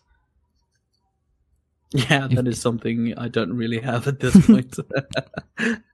should have a whole team. You know, it shouldn't just be you staying up all night to stream every Well, quick I- I-. I- Yeah, I mean, um, there's some people helping me in some ways. Like, um, I do have like BPS, for example. He's a graphic uh, graphics designer, so he makes a lot of the graphics. So I don't need to make them myself. Um, so I do get like a little bit of help uh, from the sudden death guys. Well, it's basically BPS only, but um, um, he does a lot of uh, graphics design stuff and like videos for me and uh, like if you ever see like an intermission video or something like that on the stream that's probably from bps so i have a lot to thank him for because if i had to do that as well i would probably die. So so he deserves a big shout out as well. Yeah, it's the same here, man. Like with the the podcast and the just not just the podcast, but the esports stuff and everything that we've got going on here. uh, There's no possible way I could do all this on my own. Like I work a full time job and then do the podcast on top of it, and without my team, you know, without uh, the Gilmo Sans and the the Hadoucants of the world, there's there's no fucking way I could do this. And Yeah. I'm, I'm eventually going to owe them all like a, a big chunk of if I if I ever make anything of myself, I'm going to owe them something. But I mean, I, I'm sure it's nice to have like a team. Uh, I just know that a lot of people that I trust in the community have pretty hectic lives. So, for example, BPS, uh, like I feel, I feel so sorry for him whenever he has to make like um, uh, some graphics for me because he he has three kids. He he's being overrun by his uh, children like every day. Like it, he he has a very hectic life, uh, like personal life. So, and most most people that uh, I really trust have so much going on in their own lives. So kind of, it feels almost. Um, I don't know. Maybe maybe I'm being too humble or something, but uh, it's like uh, it feels um, almost mean to ask them or something of them. But uh, I don't know. A team would be nice, definitely. Take some workload off my back, but um, I I also kind of like um, you know being in control of um, of what I do. But uh, there are definitely things like marketing, for example, that people could help me with. And um, I don't know what else. Like there, there's a million things that needs to be done. it's I don't know. It's this constant struggle. It's it's a weird world that you know we live in where it's everybody's trying to get their content looked at. You know, Uh, you're streaming, and I I have the same kind of feeling where it's like I'm like, all right, I'm going live, but then I look at like everyone else that's also going live at the same time, and I'm like, why would they even care? You know about what I'm doing. There's all this other amazing shit going on, but you also have the unique opportunity to reach out and you know speak specifically to the people who despite all of that care what you're doing and at that point you're talking to people who really fucking care you know so Yeah, I, think um, I've never really been bothered by the fact that like there's a million other streams out there with uh, a lot of like r- like with big viewerships or like these yeah like Doctor Disrespect or anything. Like because I know that what I'm doing is very unique. Um, I'm by far the biggest Quake World streamer. Mhm. Um, and like, so it's a very targeted audience, right? Like, um, um, it's only people who actually enjoy Quake. And whenever I can convince someone from other Quakes to, to come watch and maybe they develop like some interest in the game, then I'm, I've done my job and I'm, I'm happy, you know? Um, if I can attract anyone from any arena FPS to come watch Quake World, um, or even start playing themselves if they want to. Um, but just watching is like, that's, um, I'm happy about that. And then it doesn't matter for me if I have 200 viewers or 20,000 viewers because, um, if you want more viewers, Quake World is not the game to stream, you know? You would stream something more mainstream. Um, but, um, what I'm doing is unique and nobody else does it really. So that's uh, what I kind of like about it as well. What would you do if not Quake World? You mean in uh, esports specifically? No, I mean, like, what would you do if you like Quake World was not in your life? Where would you be? Who would you be? Uh, I would probably um, go back to my old job. Probably, like I, it's not like I've been doing this since I was uh, 18 or anything. Right. Um, but um, yeah, I would probably go back to my old job and have more of a personal life. But but um, I don't know. I, I don't really want that. At least not now. Like like I said, I can't I can't do this until I'm 65 and retire. Uh, it's not gonna. You know, since I'm not technically well, I do have a. Uh, how do I put this without getting into trouble? I'm not hired by Twitch per se, but I don't. Le- I'm- I don't really have like an employer, right? Like, um, um, so I can't technically do this until I retire because I wouldn't have a pension and I wouldn't have any money. So, uh, we'll we'll see how it goes. I will definitely keep doing this. Um, I have no plans on stopping. Um, at this point, uh, what I want to do is grow the stream even more. And the last um, couple of months have been really good for the stream.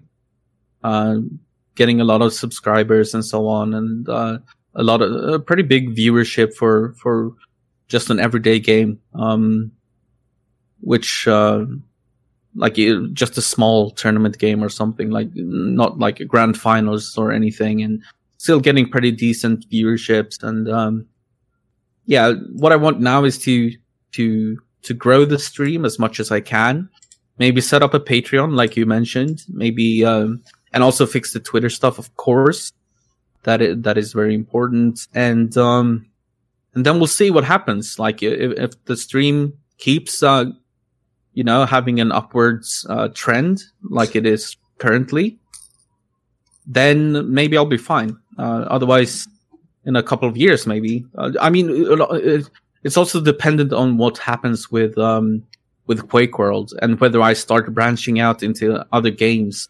Like I've I've uh, considered doing Diabotical as well, but this point, like Quake World just it takes all of my time, so I don't think I could do Diabotical at this point. But um, yeah, I, I've been thinking about branching out to to other games as well to grow even further. But um, yeah, we'll, we'll see how it goes in Quake World first of all, and how the game goes. Like if if the game dies, that also effectively means the end of the stream. So unless I branch out, of course.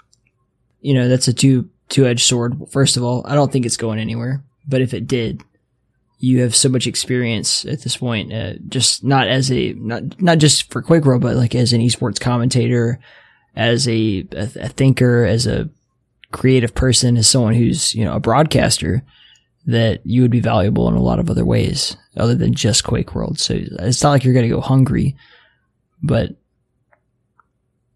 No, and I, I have, I have like uh, opportunities, of course, in real life as well, like regular jobs. But um, I really do enjoy the esports uh, community in general. Yeah. And even if Quake World died, I would do whatever I could to whatever I can to um to stay within esports because uh, I just love doing it and I think it's really fun. Are you done with your beer yet? well, I do have a little bit left, but uh, if you want to uh, sort of round this off, and that's okay. Mm. I'll go I'll go get another one. We'll keep going. How's that sound? Okay, sure, dude. Sure, dude. All right. I'm down. I'm down. This gonna be a long one. I like long podcasts though. I'll be right. Yeah.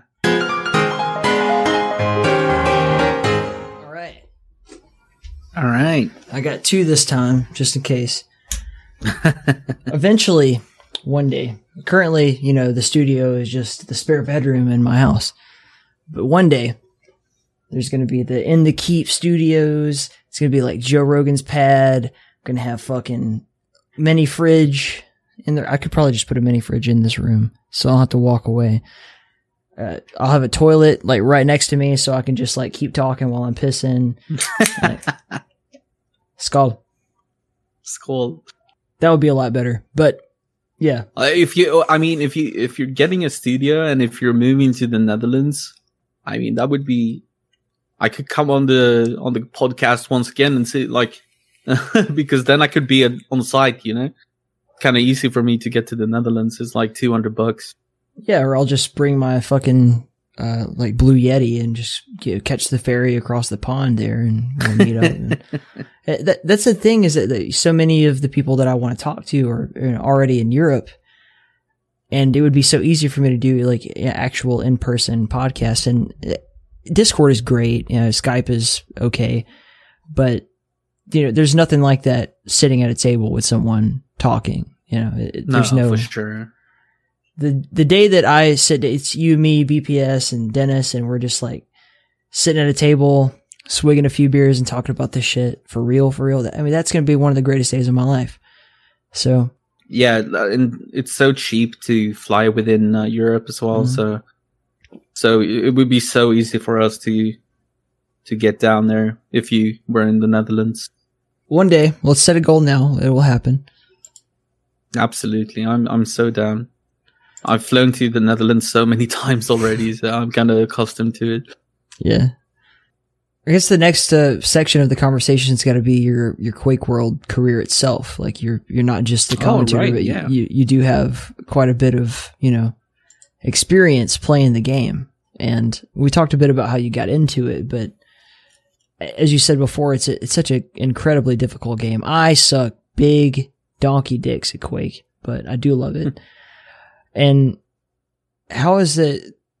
Not only how did you get into it, but also how is, have you seen it evolve over time uh, in terms of playability and uh, you know settings and technology? How has it grown for you? All right, so um, we already talked about how I got into Quake uh, through Locktar, of course, but then I I just fell in love with the game for some reason. I don't really know why. Like it was, it was so much fun, and my real life friends were playing it. Like uh, I quickly got to know BPS, and we became really good friends. Mm. Um, so my my friends were playing Quake World. I thought it was, was such an amazing game, and when I spectated, like getting owned in the beginning was of course harsh. Like it's not very fun just getting spanked left and right. But when I spectated people like Locktar when they played, and I saw the beauty of of like what you can do in this game, like what if you're good enough, what the things you can do in this game. So I just fell in love with the game, and then I spent probably like three years uh playing BPS. He didn't have a job at the time, so he had, and he didn't have kids yet or anything. So I spent like three years playing BPS over and over and over again, and he would win every single time, but we just kept playing probably for like eight hours a day or something. We kept playing so much. And then since BPS was already one of uh, the strongest players in the scene, um, whenever I played a different player, uh, like mid tier player, that felt like a cakewalk. Like just because I had gotten spanked by BPS so much, I got used to the really, really good opponent. Um, so when I faced someone who was uh, worse than BPS, I I was the one giving the spanking. You know, like I it was so easy for me to um to just win then because um I had learned from just losing over and over, and I I I, do believe that's the best way to to get better. Like it sucks losing, like it's never fun, but I think the more you lose, like losing is the only way to learn. I think, and um, it, there, there's a famous saying from StarCraft. Actually, I don't know if you follow RTS games at all, but um, there's a this uh, guy called WhiteRa, and he had a saying, a very popular quote: uh, "More GG, more skill," which meant that the more you lose, the the more you the more you learn. Like the better, the more skill you get. And that is actually held tr- that that was true for me. Like I don't know how many thousands of games I've lost to BPS, but it actually made me a good player, and I eventually managed to beat both him and Locktar in in uh, real tournaments, which uh, was like so huge for me, Mhm. and like a a way for me to see that yeah I I've actually made it. Like I'm actually a good a good player at this point. So for you, like, who are the? Uh, let's exclude. We'll we'll take Locktar and BPS and Milton, and we'll put them aside. If you were to build like a like a Mount Rushmore of amazing Quake players, you know, and that doesn't have to be the best players, but like you know, personality can be a factor, contribution can be a factor, um, you know, just in entertainment can be a factor. Like, who are the people that really make the game exciting for you? Oh man.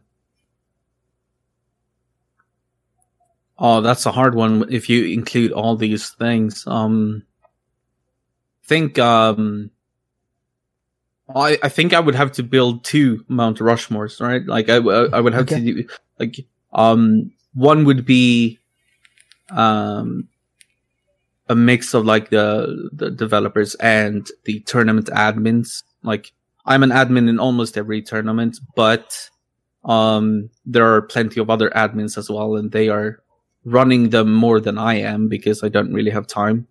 Mhm. Um, so that would be like, uh, there are so there are too many to mention, but then there's also the other Mount Rushmore that has more to do with players. Like I love watching some of these players play. Like uh, I love watching Gulat. I love watching Bogojoker. Um, I love watching GT, a Brazilian guy who's just amazing to watch. Um, you know, there, there- there's so many things in Quake World that makes me excited about it. Like there, there's so many things. Um, so it's kind of hard to pinpoint. I, I could probably build 10 Mount Rushmores, you know? what uh as far as game modes go it- it's been a big contentious point on my podcast a lot is that you know i i really don't like 4v4s in quake at all um i understand like i i get that there's a lot of skill there but just for me it's not fun to play personally but for you what what resonates Okay. Um, well, the thing is, I think that's um, and, and absolutely no offense to you whatsoever. Um, I think four on four becomes probably the most fun mode once you really understand it and you Mhm. understand how how it really works and all the team play. Um, but I am mainly a a dueler. Um, in my four on four career was like I I absolutely understand the game, but I was never one of the best players in four on four by any means. Um, but dual was de- definitely my my my forte. Um, probably because of all the thousands of games I played against BPS in one on one. So, Um, but I I love all game modes. Um, and I understand them all. Like I I, I was so lucky, right? Be- Because the fact that I was a player and I became a good player, um, that helped me so much when starting to stream. Like it's kind of hard for, say, Jahar, for example, who doesn't have that playing background. He doesn't understand all the moves. He, he doesn't understand everything about it, which is why we make such a great team with him Yeah. doing play by play and uh, me giving some insight.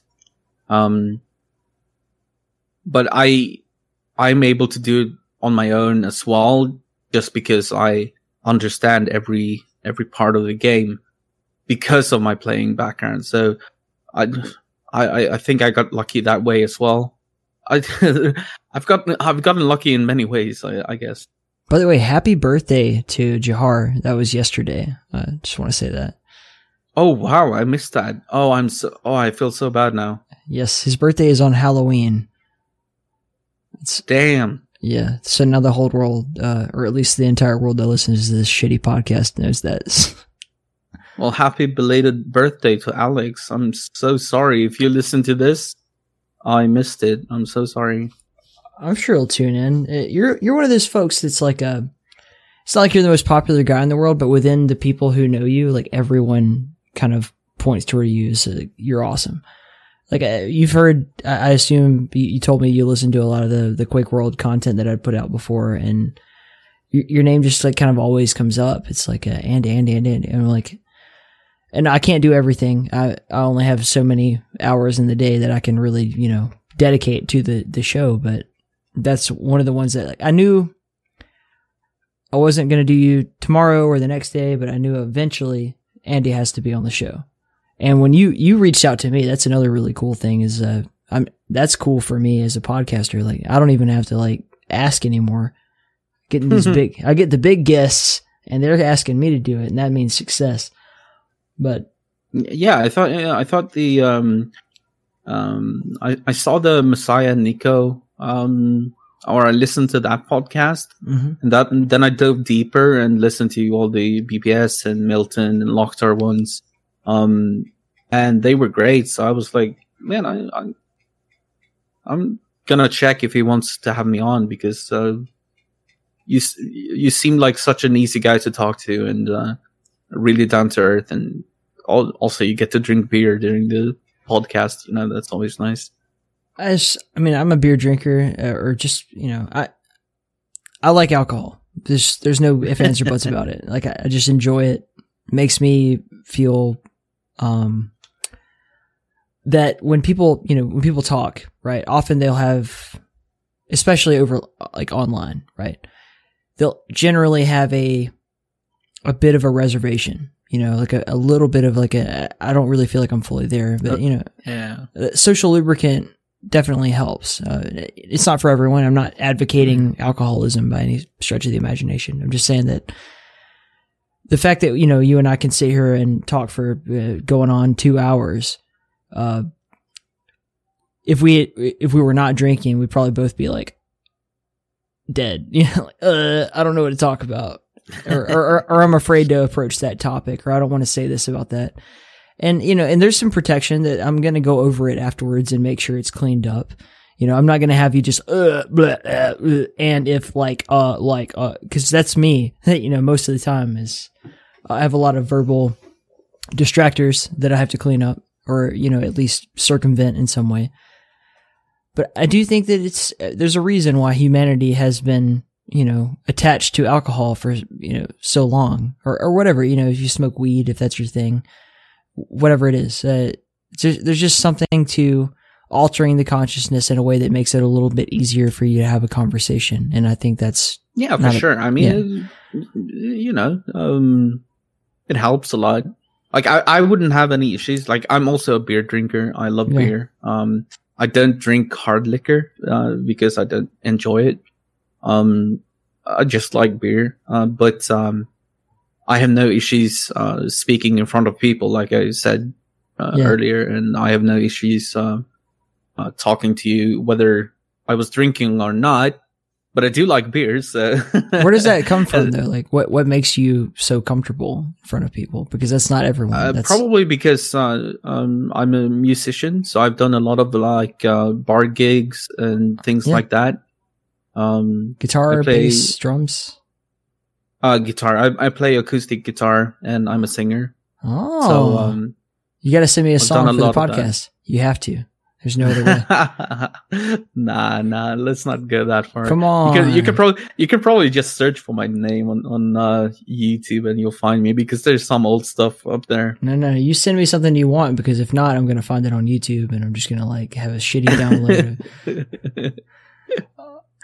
yeah, no, but I, I think that um, being on stage and so on um, was really scary when I was like young. Uh, Like uh, in school, for example, we had like school plays or whatever, like musicals or stuff like that, and um I I was always singing and uh, playing the guitar, and it kind of, it was scary at first, but then you know as the years went by, I got used to it, and I think that helped. So now I'm not afraid of, uh, like I'm really, I guess, secure in, um, in just talking in front of people, whether it's Yeah. commentary, whether it's uh, singing, whether it's whatever it is, um, or just talking one on one with you, for example. I'm, I'm, I'm super relaxed. So so does uh, what's the origin of your musicianship? Like, where does that come from? Um, my mom actually, um, Uh-huh. she was an opera singer. Oh, Yeah. Um, unfortunately, she had to quit when she had me because, um, uh, I messed her up a little bit when I was, uh, when I was born. damn, it's a big But, boy, uh, big boy. no, I wasn't, I wasn't big. It was, I was just like a really, uh, like when I was still in her, in her belly, I was, I was like, uh, apparently a very annoying kid to have in there.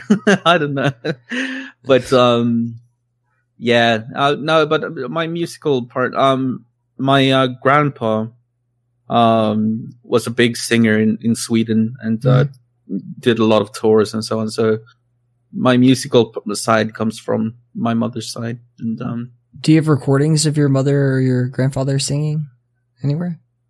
Um, excuse me. Um, I don't know about if I. I don't know. I have some LPs of my mom, but uh, I think there is stuff from my uh, grandpa on um on YouTube somewhere. All right, I'll make you a know. deal. I won't rip your YouTube videos if you can find me like an, a proper MP3 or something of your family singing. That would be great. Um, I mean, I don't know. Wait, do you one second. do you know the game uh, Dusk? No, not not really. No. Really, man, you are so out of loop. No, um,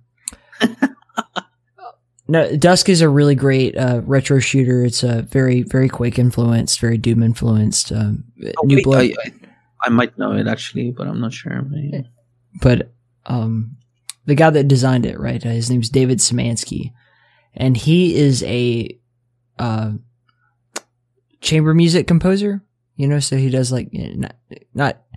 People often conflate this with classical music. I did until I spoke to him, and he set me straight. But you know, chamber music, like you know, violins, uh, for like a a quartet ensemble, kind of uh, Victorian era music and he's really into that shit. Like he went to college for it and everything, and then ended up as a game designer somehow. But I like when he was on, I I just included like, all right, here's uh, you know, people were expecting like the Dusk soundtrack from Andrew Hulshult, a really great composer, but I was like, no, here's uh, here's David Szymanski's playing playing violin and shit, and I love that. I, I love when people have you know like a deeper set of like multiple interests, you know. So that's really cool. Are you a fan Yeah. of opera because of your mom or anything? Do you? do you still- Uh, well, uh, I mean, Andrea Bocelli is uh, amazing, for. And, uh, I mean, there are some really good um, uh, opera singers, but it's not really my genre. I'm, I'm more like, uh, mm, country, classical kind of guy. Oh, countryman. Yeah, a little bit like that. Okay, okay. I, I like this. I sent you a song. Do you know? Uh, do you know Steve'n'Seagulls? That band. no. They're, I believe they're Finnish. Is is the thing about Southern Finland is that their accent when they speak English sounds extremely similar to a, like a Texan Southern American accent. It's- really? It, it's really strange. Like, look at my my brother uh, Capelli. Like, if anybody that doesn't know Capelli, find him on Twitch or whatever. He's from he's from Finland, and he I swear, dude, you it's very difficult for someone who's not attuned to either accent to tell the difference. Like, you would think like this guy's a redneck, but he's from Finland. Um, and I could say the same of uh, the the White Hell guys. It's it's very strange. That accent for some reason just is so so similar. And See, I never that. Like, uh, I, I thought Finnish people always had that, like, very um, thick uh, Finnish uh, English accent. You know, yeah, like, but uh, it, it sounds a bit like this. Like they're talking like they're from uh, like I'm from Texas, man. I'm you know, hey man, main. yeah. Like it's got a bit of a twang to it. It's, it's a little bit different. Um, I like a lot of like um, I like uh, Chris Stapleton. I like um, I do. I love Chris Stapleton. um, you know, Tennessee whiskey. yeah, dude, I like those. But then, of course, I do a lot of like uh, Swedish songs as well. Like, uh, Yeah. but it's always um, acoustic. It's uh, so kind of like a troubadour, you know. Yeah, that's awesome, man. But I don't nowadays have too much time to like the the little time that I get over. I I pick up my guitar um, and I play, but I haven't been recording for a while now. I haven't done a bar gig for a long time. So because right now it's all Quake World, but yeah, that would be my my secondary interest, I guess. Like the second interest in my life right now. How old were you when you first picked up a guitar? Uh, seven. Yeah, shit, I was eleven. I want to say maybe maybe ten or eleven. I had like a little shitty Walmart acoustic guitar, and then I told my mom like I want a, a real guitar, you know, for Christmas or whatever. I picked Yeah. up the bass. Uh, was the, the first like I wanted a bass guitar. I don't know why. I, I think uh, my mom really liked Motley Crue, the you know, and Yeah. and I was into Kiss a lot at the time too. And so, like yeah. between you know, Nikki Sixx and Gene Simmons, I was like, bass is cool. I want to be a bass player, and yeah. Ever That's since pretty then, I've just been obsessed with that instrument. It's Yeah, my my older brother was uh was a bass player actually. You guys play Um, together. No, not really. Uh, he played in a, like a rock band and, and stuff like that, and that wasn't really my genre. So, um, but we did jam, you know, every now and then. Yeah, Uh, he passed away unfortunately in uh, leukemia, but um, yeah, I I had a lot of um, exposure, I guess, to to um, to bass in general because he played it. I'm sorry. it's a cool in- instrument. Yeah, it, well, uh, been a while now, so it's okay. but Maybe it's weird to talk about that on on a podcast about Quake, but no, it's you're being real. That's what I like about it. That's why we're drinking. It's like you're being real. You're being very much like, um, you're letting your guard down. You know, that's beautiful. That's what you're. You know, hopefully your fans don't want to just. There's the Andy that's you know sports broadcasting, and hey, I'm here to talk about Quake World today. And then there's Andy the guy, and that's who we're Yeah. talking to today, and that's that's amazing. So like, first of all, I'm that's terrible. I, I'm sorry that you lost your brother, but also be, for a beautiful thing from that is your exposure to the bass guitar. So exactly, exactly, Yeah. yeah. I don't know. There's just something about the bass. I, No, I play guitar, you know, like I, I play the electric guitar and I'm, I'm pretty proficient, but just the bass is so much more visceral, right? Like it just, you can feel it in your bones. What, what's the name of the um, bass player in um, Red Hot Chili Peppers? Uh, Flea. Not to be confused with the Quakecaster Flea. he's freaking amazing at the bass Yeah. guitar. Yeah, uh, Les Claypool. I mean, there are so many greats. Uh, Primus. I'm not sure if you're familiar with Primus, but that's Les No. Claypool's band. So No, you don't, but, um, you're not a rock musician at all. You don't like rock music. Or- once upon a time. So it's kind of interesting because um when I was seven, right? Um Yeah. uh, my parents divorced and my mom met a new guy and he played the guitar. And he he, he already had like a, a couple of uh, really nice guitars or well, really nice. Uh, he had one 12 string and uh, one 6 string and um taught me my first, you know, chords. Uh, before that, I had played like the recorder and you know stuff like that um, other instruments. But I, I, he really taught me how to play guitar, and then I, or well, he he gave me the start that I needed, the the, the first bump, you know, and then uh, I kind of self taught myself after that. Um, and um, uh, in the beginning, I I listened so much to to heavy metal, like um, uh, but it was it was mostly like um, you know like Iron Maiden, for example. I've seen them live in Sweden like four times. Um, Metallica, for example. Um, I loved um, yeah a, a lot of these older bands, right? yeah, I love those. Uh, but I quickly, uh, when it came to my own music, I like even though I was listening to to heavy metal, I would all like when I played myself, it would be acoustic and um, uh, tribute, uh, maybe some country and stuff like that. hmm Um, but I did I did enjoy a lot of rock music uh, when I was younger. Not so much anymore, but uh, it's not that I dislike it. I like all kinds of music. Like I can see when you when you're a true musician, you you enjoy all kinds of music. Like there's no music that is bad. You might have preferences, but um, like whether I listen to Slipknot or if I listen to um, uh, Andrea Bocelli. Like, um, it's all great music. yeah. You um, appreciate the craft, right? Not just the Yeah. Exactly. because you know how it's made. Doesn't need to be my my my favorite music, but I appreciate what because like the music is good. Like it's not like they're um off pitch or like you know legit bad music. Like you know. Now, I really love like old school country music. I, there's a lot of modern stuff really just irritates me. I, don't- I don't dig it. It's it's kind of pop music disguised as country music in a way, uh, at least here in the states. But like the old stuff, you know, Marty Robbins, uh, Big Iron, or like the the Master's Call, that kind of stuff, or uh, even you know Johnny Cash, uh, Waylon Jennings, that kind of shit. Like I, I grew up with that.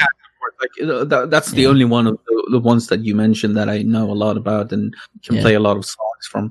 But like, um, um, of course, I I grew up in Sweden, right? So, and country isn't really a thing here.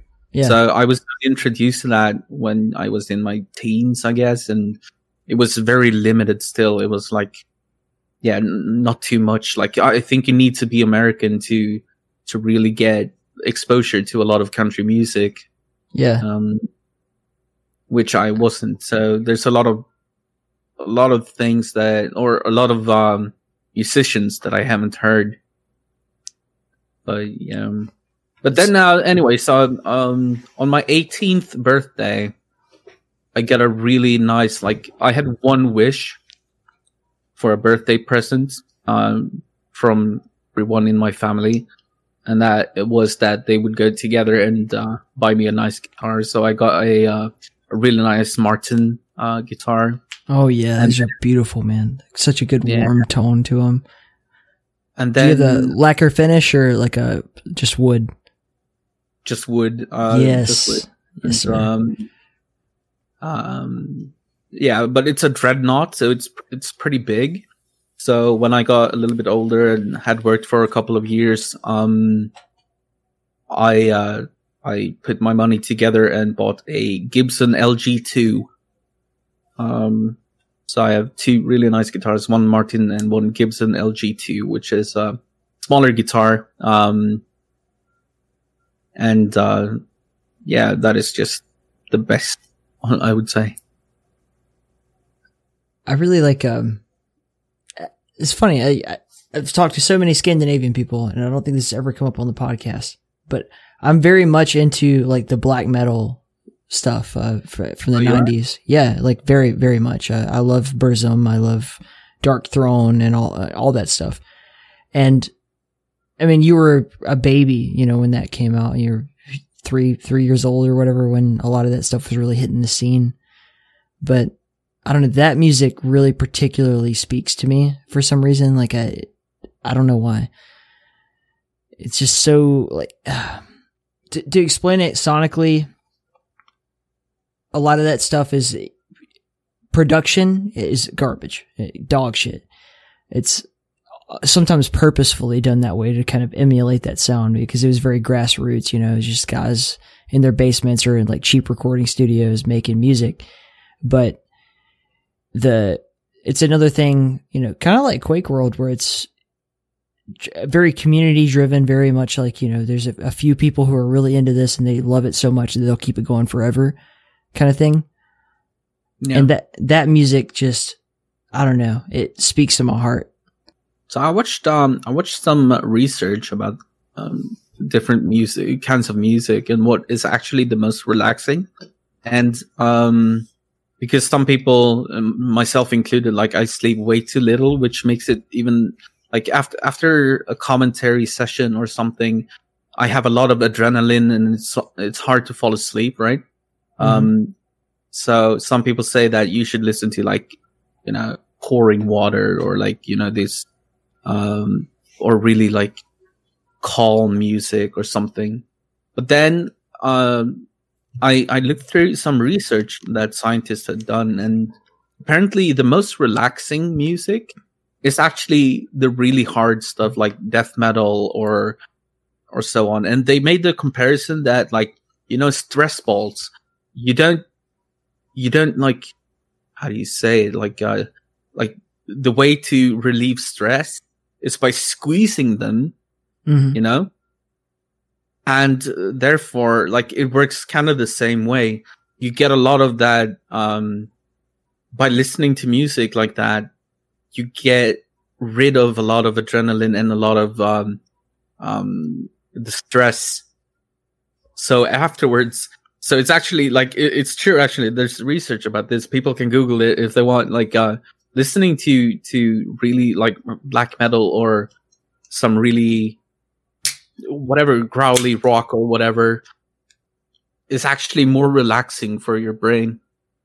I've definitely fallen asleep more times listening to Burzum than I ever have listening to, you know, Beethoven or anything like that. So music Yeah, and is strange. It, it really is. It- it's like this unquantifiable piece of art that humans create solely. Like, you know, I guess birds create music in a way, but I don't think they compose music, if that makes sense. You know? Like this, this practice of continually, you know, writing and, and especially recording, that's a modern kind of thing, you know, from 20th century on. To, to Yeah. have that recorded and able to listen to is a totally uniquely human thing. Yeah. I think also um the fact that I'm a musician by heart, like or like I've been a musician my entire life, way before I started doing um any commentary or broadcasting. Um I think that's also the reason that I uh, mentioned before that I pick up accents and I, I start talking like the people that I talk to. Yeah. Um, I think that when you have that musical ear, uh, you it makes it easier to uh, replicate how people talk, think. So um, that is probably the reason why my accent has changed uh, so much over the years, depending on who I'm hanging out with. Man, I don't think I'll ever get away from the southern accent. I don't think it's too too much though. Like you you mentioned you're from Alabama, but like I don't I didn't hear too much of that like southern accent. It's not massive.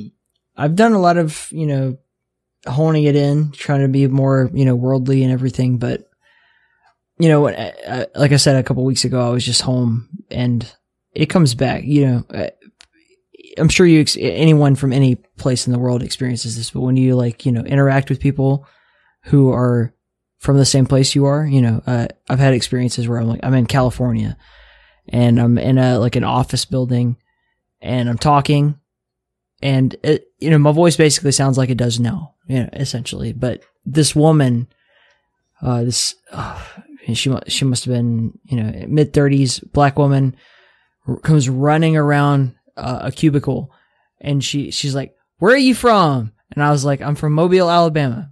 And she's like, "I'm from Pensacola, Florida." Like right, they're right next to each other on the map Yeah. and and it was just like uh you you can't miss it and you you you really feel like um a, a connection to that person through language or at least through you know tonality and the way that you speak. And and that happens all the time you know I've, i'm sure people will run into people everywhere you know no, no matter where they go in the world. The, the, the song um land down under right by men at work is about that exactly the same thing. It's like you know, continually running into other Australian people, no matter where they go in the world. And it's such a beautiful feeling. So as much as I'll ever, I have things that I hate about the American Southeast uh, that I can't justify or anything, but ultimately that will always be home. And so when I speak, no matter how much I try to escape it, there's going to be something in there. There's, there's a little hint that gives me away every time I speak. Where do you live now, by the way? Arizona. I live in Tucson, Arizona. Okay. The uh the Southwest, the the home of the Cowboys. Yeah. Uh, I'm really close to have you ever seen the movie Tombstone? no, I don't think so. Oh my gosh, such a great western. Um I live very close to Tombstone. It is like kind of the center of like Wyatt Earp or uh, Doc Holliday, like these kind of mythical American, you know, outlaw sheriff battles, like uh the, the Wild West. This is the home of that, and I, I like Yeah. that too. You know, from a historical perspective, but Yeah, that's weird. pretty cool. it is. Uh, I don't know, but there's something in Europe that's much older than that in human history that I want to see. Like, I, you know, I want to see the Well, Colosseums. Like, um, well, I mean, the U.S. is a very young country uh, Mhm. in general. Um, so there's absolutely a lot of, a lot of history in Europe. I want to. I want to see like Babylon, man. I want to go to Iraq. Uh, It sucks that it's like war torn and everything, but I want to see that stuff. I want to see the you know Mesopotamia. Uh, I want to see Göbekli Tepe. Like I want to feel the vibrations of human evolution, and I can't do that here. So that's Uh, why. you know, being uh, Swedish, like a lot of the interesting things for me is like um, seeing um, old uh, rune stones and so on from um, from the Viking ages. Uh, we call it the Viking Age uh, over here. Um, uh, like one, you know, eight hundred to twelve hundred kind of Yeah, area. Yeah, so when when the Vikings were raiding and um, doing yeah. Uh, There's also this um, like you know that uh, it's widely known that uh, Swedish women are are good looking, and This there's is- uh, Hold on, let me see if my wife's awake. Yes. yes, there's uh, there's this theory, right, that uh, the Vikings, when they went to all these uh, these other countries, of course, they were not really nice people. Like they raided villages and they uh, raped women, and they were not really nice, you know. But um, the the theory goes that they brought the good-looking women back to Nordic Yeah. countries yeah. and that's how over 800 years um you know nordic people have been Yeah. really good look- End up with really tall, you know, beautiful women. yeah Um, uh, there's something to that. Uh, I'm not, I'm not trying to justify what happened in the past or anything, but like, yeah, for sure. Like, I have no idea whether it's true or not. It's just a theory, as far as I know. But uh, the theory goes that they brought back the beautiful women and left all the ugly ones, which is why. Um, I mean, I, I don't want to uh, I don't want to say anything bad, but like um, like there's a saying like if you go to London, for example, um, in the UK, in England, if you go to London and you find a cute girl, I'll bet you she's Swedish. But the you know the, the reason why everyone in the Netherlands is tall is because all the the short people drowned when the levees broke. right, right, yeah. or or same as in New Orleans, like sort of similar kind of factor. Like, uh, and it's really it's kind of fucked up, but it's true. Like that's evolution is very real. We can't deny it.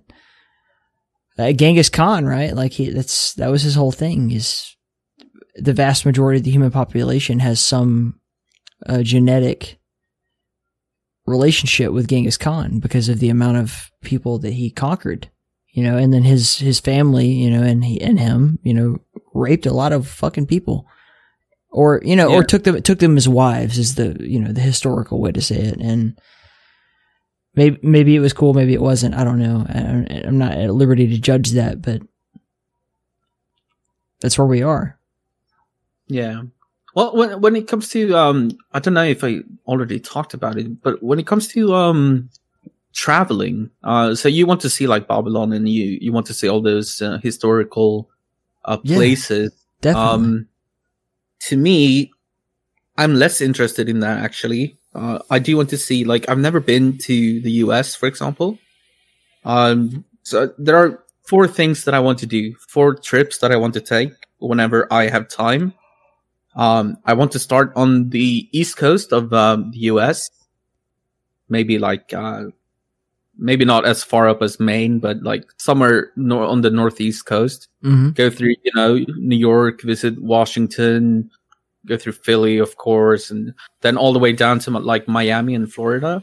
And then I want to go to the West Coast, starting like the Bay Area, see San Francisco, um, of course, uh, um Los Angeles and Hollywood, and um, take a maybe a trip to Vegas as well because that's something everybody has to do once at least. You have to see Monument Valley.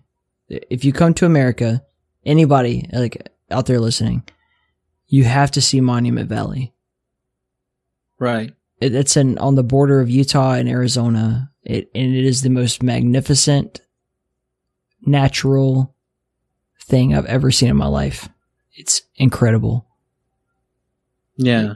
It, it will make you get on your knees and be like, change, cha- you- you'll change your mind, you know, about a lot of things when you see it. It's it's it's so beautiful. Yeah. It's a very spiritual place, right? And I would also like to see like the Grand Canyon and you know, Oh yeah, um, you'll, you you have to pass if you're going from you're going from California Bay Area, right? You'll have to pass the Grand Canyon to get to Monument Valley. You can't miss it. yeah. Sounds like a pretty good route, and then maybe end in like San Diego and then fly back. Uh, but um, uh, I mean, no offense to the uh, the central states of uh, of the U.S. in general. Uh, Kansas and but, Missouri like, can fuck right off. Fuck all that. Nebraska, all that. I mean, of course, I, I want to visit Texas for QuakeCon. Of course, like th- that is Yeah. one thing. I, I just need Bethesda to uh, or ZeniMax to to hire me. Uh, I didn't go last time because they only had four commentary spots, and uh, no, You should have no way there, for me man. to. The Yeah. Last last QuakeCon was a fucking blast. We had a Um, great time. Uh, I bet, dude. I bet. But yeah, then I also want to visit uh, Dubai Yeah. because I think that city is just so cool. And then I want to go to South Korea just because it's like the mecca of esports. You know, it's uh, Yeah. it's got such good infra uh, infrastructure uh, for esports. Like it's like made for it. So that would be really cool. Maybe Japan as well to have some teriyaki and maybe some really good beef. I don't know. Yeah, It's the thing is, if you're gonna come to the United States, you got to go on a food tour, right? Like it's, you know, the cities are irrelevant. It's the food, right? So if you're gonna go through Philly, you got to get a Philly cheesesteak, right? If you go through Chicago, you got to get a Chicago beef or a deep dish pizza. I- or well, you know. Yeah, I, I've heard more about like uh, New York pizza versus uh, Chicago pizza. Like that's a big thing. I've heard. yeah, yeah, yeah. Uh, it's a it's a contentious subject. People will probably fight over that. I think uh, there, there's benefits to both. Like a Brooklyn style pizza, you know, it's a big flat thing. It's got like just you pull it apart and it's like uh like the Ninja Turtles, you know, when they the cheese falling off of it. Uh, a Chicago deep dish pizza is like a lasagna, you know, kind of thing. You know, yeah, yeah. It's like Yeah. um, almost like a soup in there. yeah. It's it's just good, brother. It's so good, but. I'm sure. I'm sure they're both great, but you- I, I that there's like a rivalry going on there. if you come to Tucson, like, man, Me- Mexican food is another fucking level of good. Like, I don't know what those fuckers got going on down there south of the border, but they, they got some good ass food. And they, when they bring it up here, holy shit. Carne asada, uh, fucking, especially when you get, you know, Texas, you, you'll see that a little bit in Texas where it's like mixed with American style foods. You'll get, you know, with like nacho fries and sh- weird shit like that, but it's not good for you. Don't- You know, You know, uh, there's um tradition in Sweden actually the last like uh, 15, 20 years or so yeah, is that every Friday night people have tacos. Of course, it's very like Yeah. Swedenized tacos. Like if you go to Mexico and have tacos, it's gonna be uh, very different from the ones that we have. yeah, But um, it's like a thing. It's like the Friday dish for almost every family at this point. that's cool. you Always, know? always tacos on Fridays. That makes me happy. Mex- Mexican food is a just other level of good, Yeah, I love it. I love it so much. but I mean, there's no more authentic place to get Mexican food than Arizona or Mexico. Or, or Mexico. yeah, I bet. Uh, yeah, I, I've never had really like authentic um, Mexican food, so I I don't know really. There aren't any, or as far as I know, like Mexican restaurants in Stockholm. Uh, oh, I should mention that I'm born and raised in Stockholm, Sweden. So, um, which like there are a lot of there's a lot of like Indian and Chinese and, and things like that, but I haven't run into any Mexican restaurants like uh, authentic. So I don't know. To put another destination on your map, you know, if you come to America, Yeah, and you're you're doing you're you're really traveling, you know, you got to hit up New Orleans. Like New Orleans. Yeah, it, it's the greatest. Uh, well, there's a way to define this. That's not the greatest city in America. It's the most culturally diverse and beautiful kind of weird place in America, right? So it was founded by the French and the Spanish over time, and New Orleans just. It's a shitty place. Like it's been fucking ravaged by like hurricanes and poverty. yeah. I was about to say I'll go in Yeah. spring because like uh, I don't want to Yeah. be there during the fall because of all the hurricanes and stuff. but the food and the the music is unbelievable, man. Like, you know, if you like, I don't know if you like jazz. Do you like jazz, uh, Jerry Yeah, Seinfeld? but you like I also jazz? like- That, that's also like I also wanted to go to like Nashville, you know, but the, the thing Yeah. is like I can't go everywhere. I have to like you can. You just don't have to have enough money and enough time.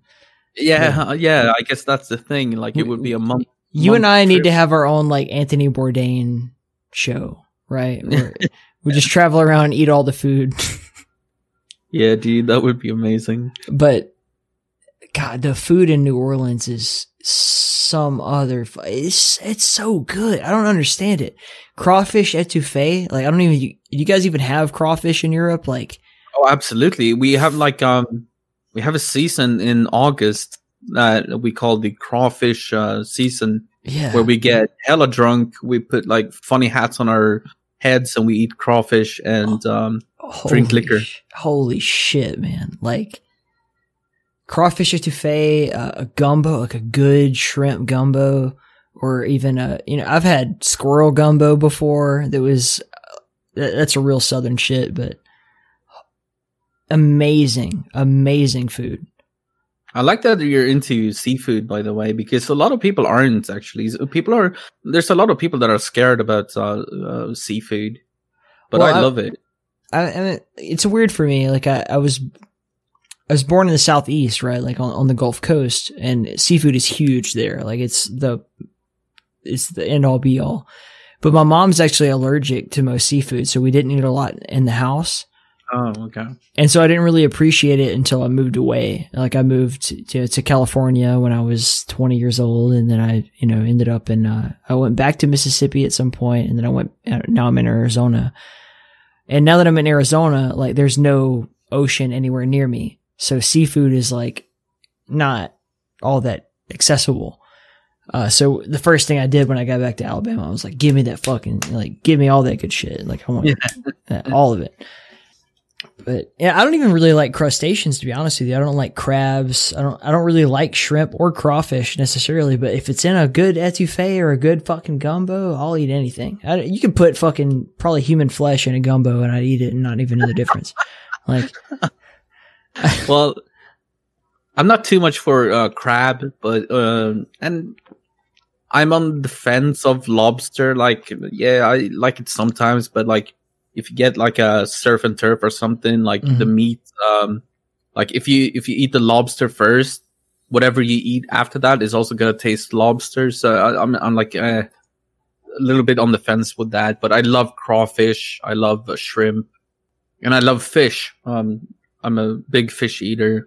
My my dad's side was actually like uh, my entire dad's side were fishermen, all of them. So my my grandparents on my dad's side um uh were self sustaining, like they they they fished their own food, you know. They Yeah. didn't buy um so that was pretty cool. So I grew up on a lot of fish and uh yeah, I just love fish and seafood in general. it's weird. This I- is so weird. This is supposed to be a Quake World uh, podcast, I guess, or like uh It's supposed to be a podcast about Andy. So Yeah. this is you. yeah, I guess. Um, um also uh, something interesting to to not to that I don't like talking about food, but I'm getting hungry and it's uh almost 5 a.m. Um, but uh, something that I've recently have to learn, like I've been forced to learn how to deal with, is that when you are a public figure, you also get a lot of, um, or a lot, maybe not a lot, but you get people that dislike you, uh, which is um, something that was really new, really new to me because I try to be nice to everyone um, when I can. Uh, but when when you're doing pod, uh, sorry, uh, broadcast, um, some people won't like you. They won't. They will say shit, and it's really hard for me not to um, uh, react or like uh, take offense to it. But I'm I, I've had to learn to to kind of ignore like quote unquote haters or whatever to whatever you want to call them. You know, that is so new to me, and uh, I struggled with that. I I even got myself uh, banned from the US Quake World um, uh, Discord server because I I could I couldn't take it. Uh, I I uh, I got angry, which Who I cannot. you? Uh, well, Messiah. All right, Messiah, we're gonna have words. No, I'm kidding.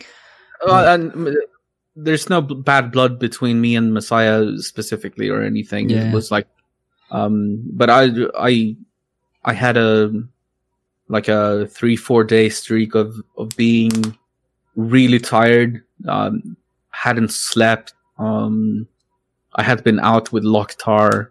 Um, got really drunk and uh, yeah, when I got when I got home, I barely slept for three four days and then some people were getting on my nerves and eventually i snapped and uh, that got me banned so um but i can't do that as a public figure like uh, and uh, i've apologized to to all of them.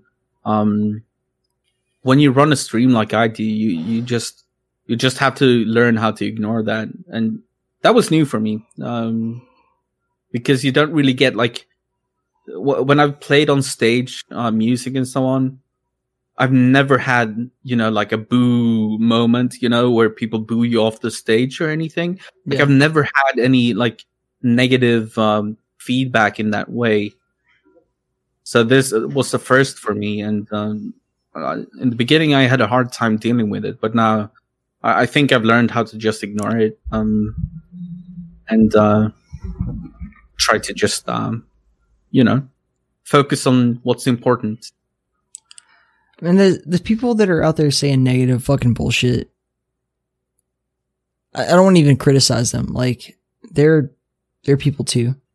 They're struggling. Their their life sucks probably, and the reason why they're doing that shit is because they want you to they want you to notice what they have to say, or they want someone to notice what they have to say. Like they're they're lonely, and they feel like what they have to say isn't all that important, so they'll do anything they can to get a reaction out of someone. It's a, it's like a bad, you know, remember the bad kid in in school that was like, you know, acting out so that, and I'm not criticizing them again. Like it's just that they desperately, you know, probably their parents didn't pay any attention to them. They desperately just wanted someone to acknowledge their existence. And I see them the same way. Like online, eh, people. I haven't got a lot of negative feedback to be honest with you. I'm open to it. Bring it on. I don't give a fuck. I'll ban you.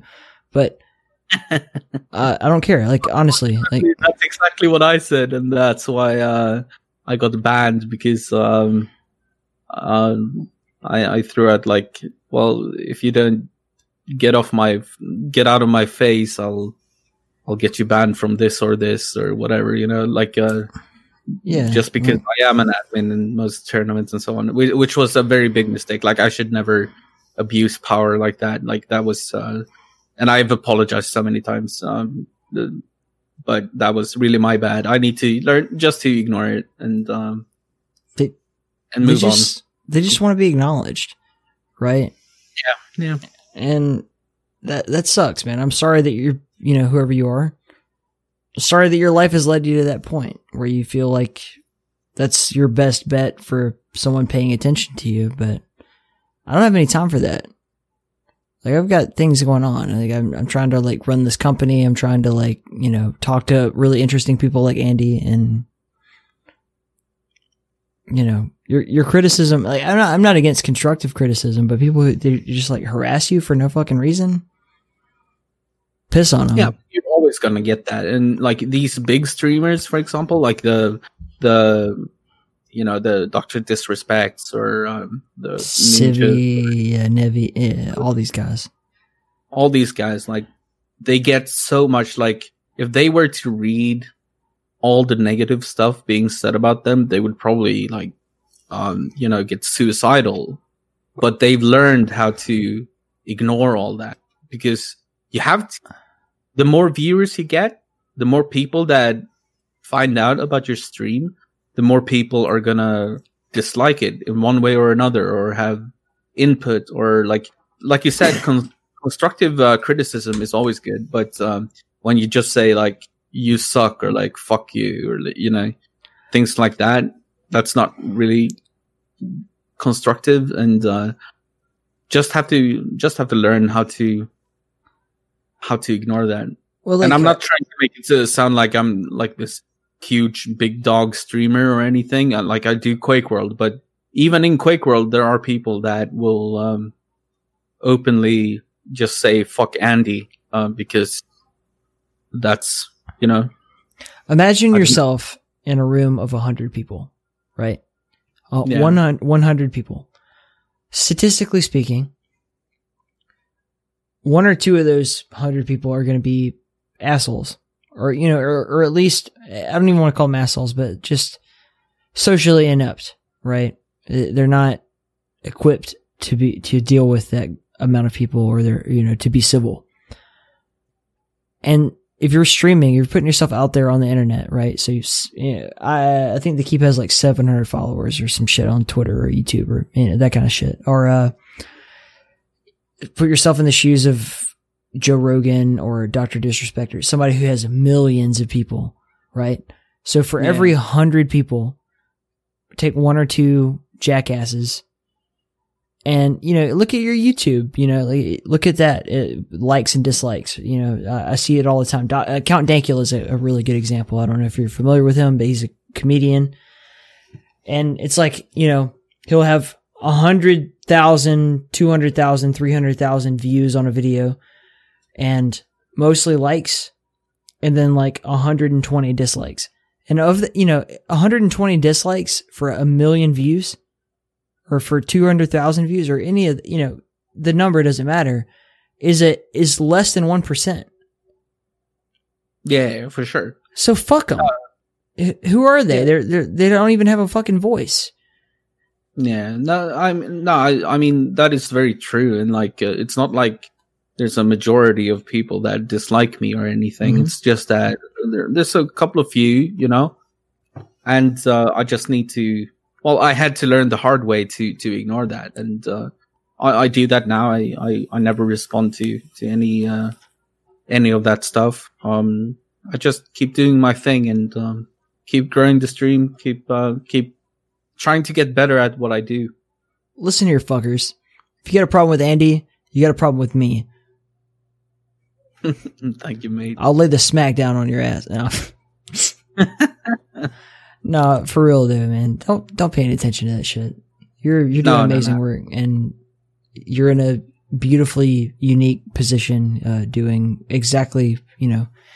Not many people are in your shoes where they can say like I've I'm exactly where I want to be. I'm doing exactly the work that I want to do, and that's beautiful. That's that's a gift from uh, I don't know, Odin or Thor or some Yeah. shit. yeah, exactly. That, that that's what I what I tell myself as well. Like I'm, I am so lucky that I can uh, I can do this. Of course, I've worked hard to to be able to get into this position, but I've also been lucky that there are Twitch people that uh, a Twitch staff that likes Quake World. I've been lucky that you know they've offered me contracts. I've been I've been lucky in so many ways. You know. Um, so yeah, I just need to focus on that and nothing else. Just try to get better at what I do. Uh, hopefully get hired for the next QuakeCon if they're gonna, especially like, I'm sure we're gonna have a 30 year anniversary at uh, like six years from now, right? Six years from now, Quake World will be 30 years old, which is kind of crazy. And I'm sure uh, that ZeniMax and and the team probably gonna do something just like for the 20 years uh, anniversary. Yeah. And I better, I yeah, I'm I'm gonna make sure that I get hired for that because like I I want to go to QuakeCon so bad. I just wish that someone other than Bethesda would buy the Quake IP and be done with it. Like, I had a great time at QuakeCon, but fuck, dude, like, it could be handled so much better. Mm, maybe I, I have nothing bad to say about uh, Bethesda, to be honest. Like, uh, and I definitely shouldn't say anything bad um, publicly. But um, Don't hire me, I- hire I- Andy. That's your guy. Um, but honestly, honestly, I, I don't. I've never had any problems with uh, Bethesda people. Um, I know a few. I know a lot of people in the id team. Um, don't know too many at ZeniMax, but um, um, still, uh, I I really hope that they will hire me for for uh, whenever they have a big Quake World uh, tournament, and not just like a BYOC because uh, one issue with QuakeCon has been that it's been so sh- uh, short notice. Like, um, for like 2019, we got the word that there was going to be a Quake World BYOC tournament, um, like two weeks before before the actual t- uh, QuakeCon started, which is way too little time for Europeans to take time off work or whatever they need to do and uh, book flights. And flights are pretty expensive, and you know, yeah, uh, so Thumpa, the uh, American player, pretty much uh, danced through the last like three Quake World tournaments because he was, I think he was in the finals against a Doom player or a Quake Two player or something like that. Thumper. So, like You- no, Thumpa, Thumpa, Yeah, like yeah. uh, I know you're like um, he he, he kind of just rolled through those tournaments and and won them pretty easily because no no other really good players were able to attend because of the short notice. But Mm. um, apart from um, uh, QuakeCon 2016 and 17, th- those were uh, those were good tournaments. But yeah, I hope for the next big one, I I can manage to get hired, and that they have a fifth um a fifth spot for for a commentator. All right, dude. I'm gonna get off the internet and go eat some supper. Yeah, yeah. I think we've been doing this for quite a while now. So, I mean, people listening to this will probably have fallen asleep uh, at this point. Nah. If they do, it doesn't matter. They've listened to the important parts, and it'll all be good. But I really Yeah. appreciate your time, and you've been amazing. Uh, let's do it again sometime. Yeah, thank you so much for having me on, and um, it's an honor. And, uh, uh, we'll talk more. for years and years. She tried All right, I really deeply apologize for interrupting Andy's beautiful fucking voice. Like, I had low expectations, but this is incredible. I remember listening to this song as a little boy back in Alabama. But try not to cry. Hear me out. Thank you to Andy for doing this. Thank you to all of our Patreon supporters Paul, Moose, Zach, Alexander, Brad, Red Eyes, Anthony, Robert, Jack, Brandy, Fred, and Lord Revan. You're all incredible and we deeply appreciate you. If you're out there listening to me right now and you're thinking, like, man, I'd really like to support the show, how can I do that? Go to inthekeep.com. It's got everything you need there. You go to the support page. We've got lots of different ways, not just Patreon. There's also uh, PayPal, credit card donations, Venmo if you want to do that. We have uh, affiliate links through Amazon. Uh, if you're interested in doing your own podcast, we have an affiliate link through Buzzsprout that'll help us out and also get you where you need to be because Buzzsprout is fucking awesome. Truly, I use it. That's the reason why I'm advertising it. We also have a link for Instacart. So if you're out there and you're a fat piece of shit who can't get out of bed and go buy your own fucking groceries, uh, Instacart would deliver them right to your door in as little as an hour. You can also go to our merch tab. You can get an In the Keep t-shirt. Um, the Pigeon Classic still going on while you hear this. We have Pigeon Classic merch up. All proceeds during the month of November 2020 are going towards the Florence Nightingale Foundation. So it's a win-win. Uh, support those fucking nurses, man. They they're fighting for you. Why would you not fight for them? That's all I'm saying. I love you all. Um, this has been amazing. I'm truly honored to be able to do this podcast. It's rare that, you know, you find a place in life like I'm at right now where even though there are trials and tribulations, I'm doing exactly what I want. So, thank you. And until next time, stay in the keep.